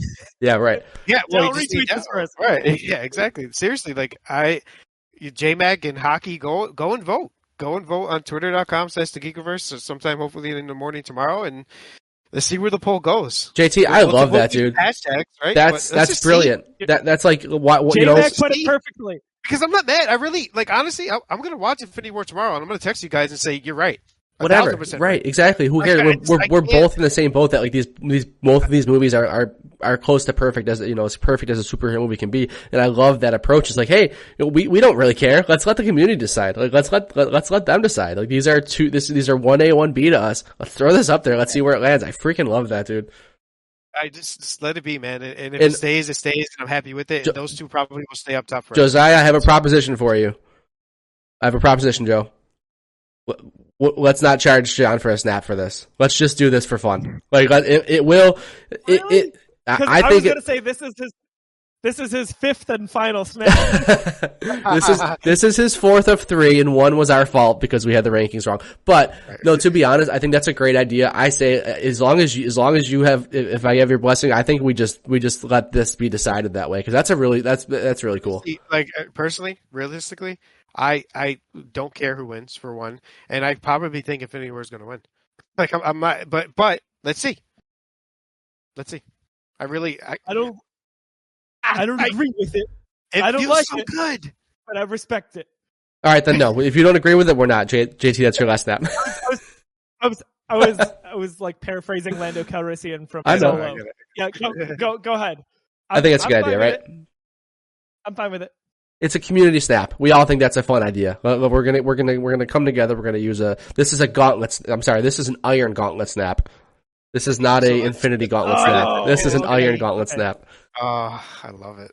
Yeah, I, I, I just, I'm just curious, and, and, and honestly, I just I don't I don't know because we're so half and half with this. Like, what if it ties? Like, my money's my money's on Endgame. My money my money is that the the, the people will think Endgame is the winner, and I'm totally cool with that. You know, it's, it's this we we've got a lot of people who love watching the show, and they've got their input. And again, this is not one that I'm gonna I'm gonna lose any sleep over. I just I'm here to give my opinion, and that's you know it's freaking close, man. It's freaking close. Let's let's let the people decide. So we'll put that poll up, and. J Mac to Right. Another another good idea by uh, I think it was J Mac. Let's have the poll go for a week. I don't care. We usually do three days. Let it let it run till next episode. Let's let's let's figure out what the people want here for sure. let's do it. Let's do it. Yeah, uh, good idea. J-Mac you put it for not letting me use my 90th snap. I appreciate it. JT is the guy who got three wishes and was allowed to wish for a hundred wishes. uh, J-Mac says uh, Infinity War is rewatch is more rewatchable, so to speak. And Endgame, you have to be emotionally ready. I think that's the best way to describe it in a quick Very sentence. very good. Yep. Very good. I love it. I agree with that. So there you have it, people. We don't have a new number one. We do. Might we don't. case, Yeah, you're right, you're we right. might. We might. Uh, Up to y'all. maybe Next, next episode, guys. Go to Back Twitter. Spidey. We're talking far from home. We're we're not quite to no way home yet, but we're gonna get there. MCU reviewed is reignited. What a great discussion it was tonight, full of emotion. Uh, we're talking about how we teared up, how we had chills, goosebumps. John cried on the show. It was a beautiful, beautiful thing. We want to hear from you. Get involved with us on Facebook, Twitter, Instagram, youtube.com slash the Geekiverse. Watch all our shows there. Listen on podcast services around the globe, wherever you listen to podcasts. And of course, tune in live. We stream every show live at twitch.tv slash the Geekiverse. Fellas, let's wrap things up. Tell our viewers where we can check out more good geeky content. John, we'll pass it over to you first. Yeah, you just brought it up, but Twitch Twitch has been so much freaking fun lately. So you're you're listening to these podcasts on YouTube, you're listening on on podcast services. You might hear us reference the chat. J Max hanging out. We've got Hockey Man CB seventy seven. We got people hanging out in chat. It's a, it's been a very fun environment. We try to still make it you know a a show that goes up nicely and cleanly on on podcasts, and that's that's still been the case. But Twitch has been a lot of fun for us, and we we just hit affiliate, which means that you can you can hop over to our channel and you can support us with a with a sub. You can even support us with a Twitch Prime sub. That's not your money. That's Amazon's money. Take it back. Take it back. Jeff Bezos doesn't need it. Take that money back. Give it to us. We need it. So hit us up with a Twitch Prime sub. That, that's uh, we're super proud of to to have hit that milestone uh, relatively quickly. But we're having tons of fun on Twitch. We're we're every time we record a show, it's live on Twitch. We're just we're just chilling there, and we've been playing a lot of games too. So I, I've been playing the new season of Fortnite. Uh, Tim and I both been playing a game called Tunic. It's a it's fun. Check us out on Twitch.tv slash the Geekiverse. Yeah, it, the Geekiverse is one of the the most fun things I've been a part of in my lifetime, and that's not uh, an exaggeration. But I gotta say, being live every time we do this with just the everyone that we have tune in and get involved in the chat every time that we we go live on Twitch makes it that much more fun. So thank you for helping us to form the foundation for what is hopefully uh, a long-standing community here for the Geekiverse. JT, it's good to have you. Oh, John, you got one more thought? I do have one more thought. For the record, Josiah texted me seven minutes ago and said, JT is totally going to use a snap watch. I was trying to figure out why J- why Josiah was giving me eyes. I was trying to figure out what the, what it was. My phone's on Do Not Disturb when we do podcasts, so I didn't see it. Yeah, that, that's great. That's J- Josiah called it. JT gave no inclination, but man, snap. to be fair, how many episodes has JT been on? Like like ten. He uses one every other time, so it was pretty damn close. But I had a good inkling. Uh, JT, first of all, really good to have you back, man. Missed you have missed having you on the show. I know you know life is busy with moving and, and whatnot, but Yeah. great to have you on the show. Second of all, what can you plug for the Geekiverse and where people can find you if they want to interact? Uh, don't worry about me, man. Like John said, go go to the uh, twitch.com slash the geekiverse and head over to the youtube uh, slash the geekiverse. Look, honestly, it, it, it's it's just really cool to see that people will comment in the chat or make a comment on the YouTube page or the views rack up on any of these podcasts or the listens. Um, one person means a lot. 50 means even more, right? Like it's just we're we really appreciative of you know everybody uh, tuning in and and uh, making this fun, man. It's fun. But this is what we do all the time. We text about this stuff all the time. We argue about my snaps all the time, and uh, we're able to just put it in front of you guys and and have a great time with you too. So we appreciate all of you and and we love you guys.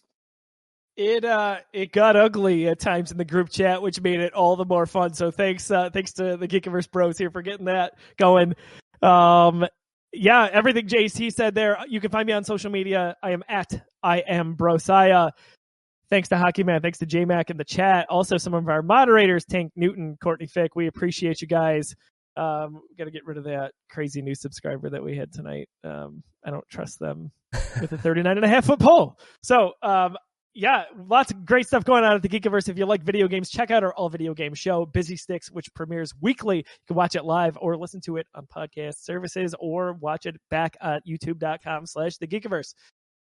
Lots of good MCU stuff coming. We thought we were about at the end of the road when we started this two years ago, but we've got a lot more movies and MCU Disney Plus series to get to. If you like this, if you like Star Wars, check out later this week we're going live and we're talking about Star Wars Episode 7, The Force Awakens. Can't wait to talk about it. Talk about crying. That's going to be me on that episode. For me, for John, for JT, thanks so much for tuning in. Have a wonderful night. We'll catch you later this week at twitch.tv slash the Geekiverse.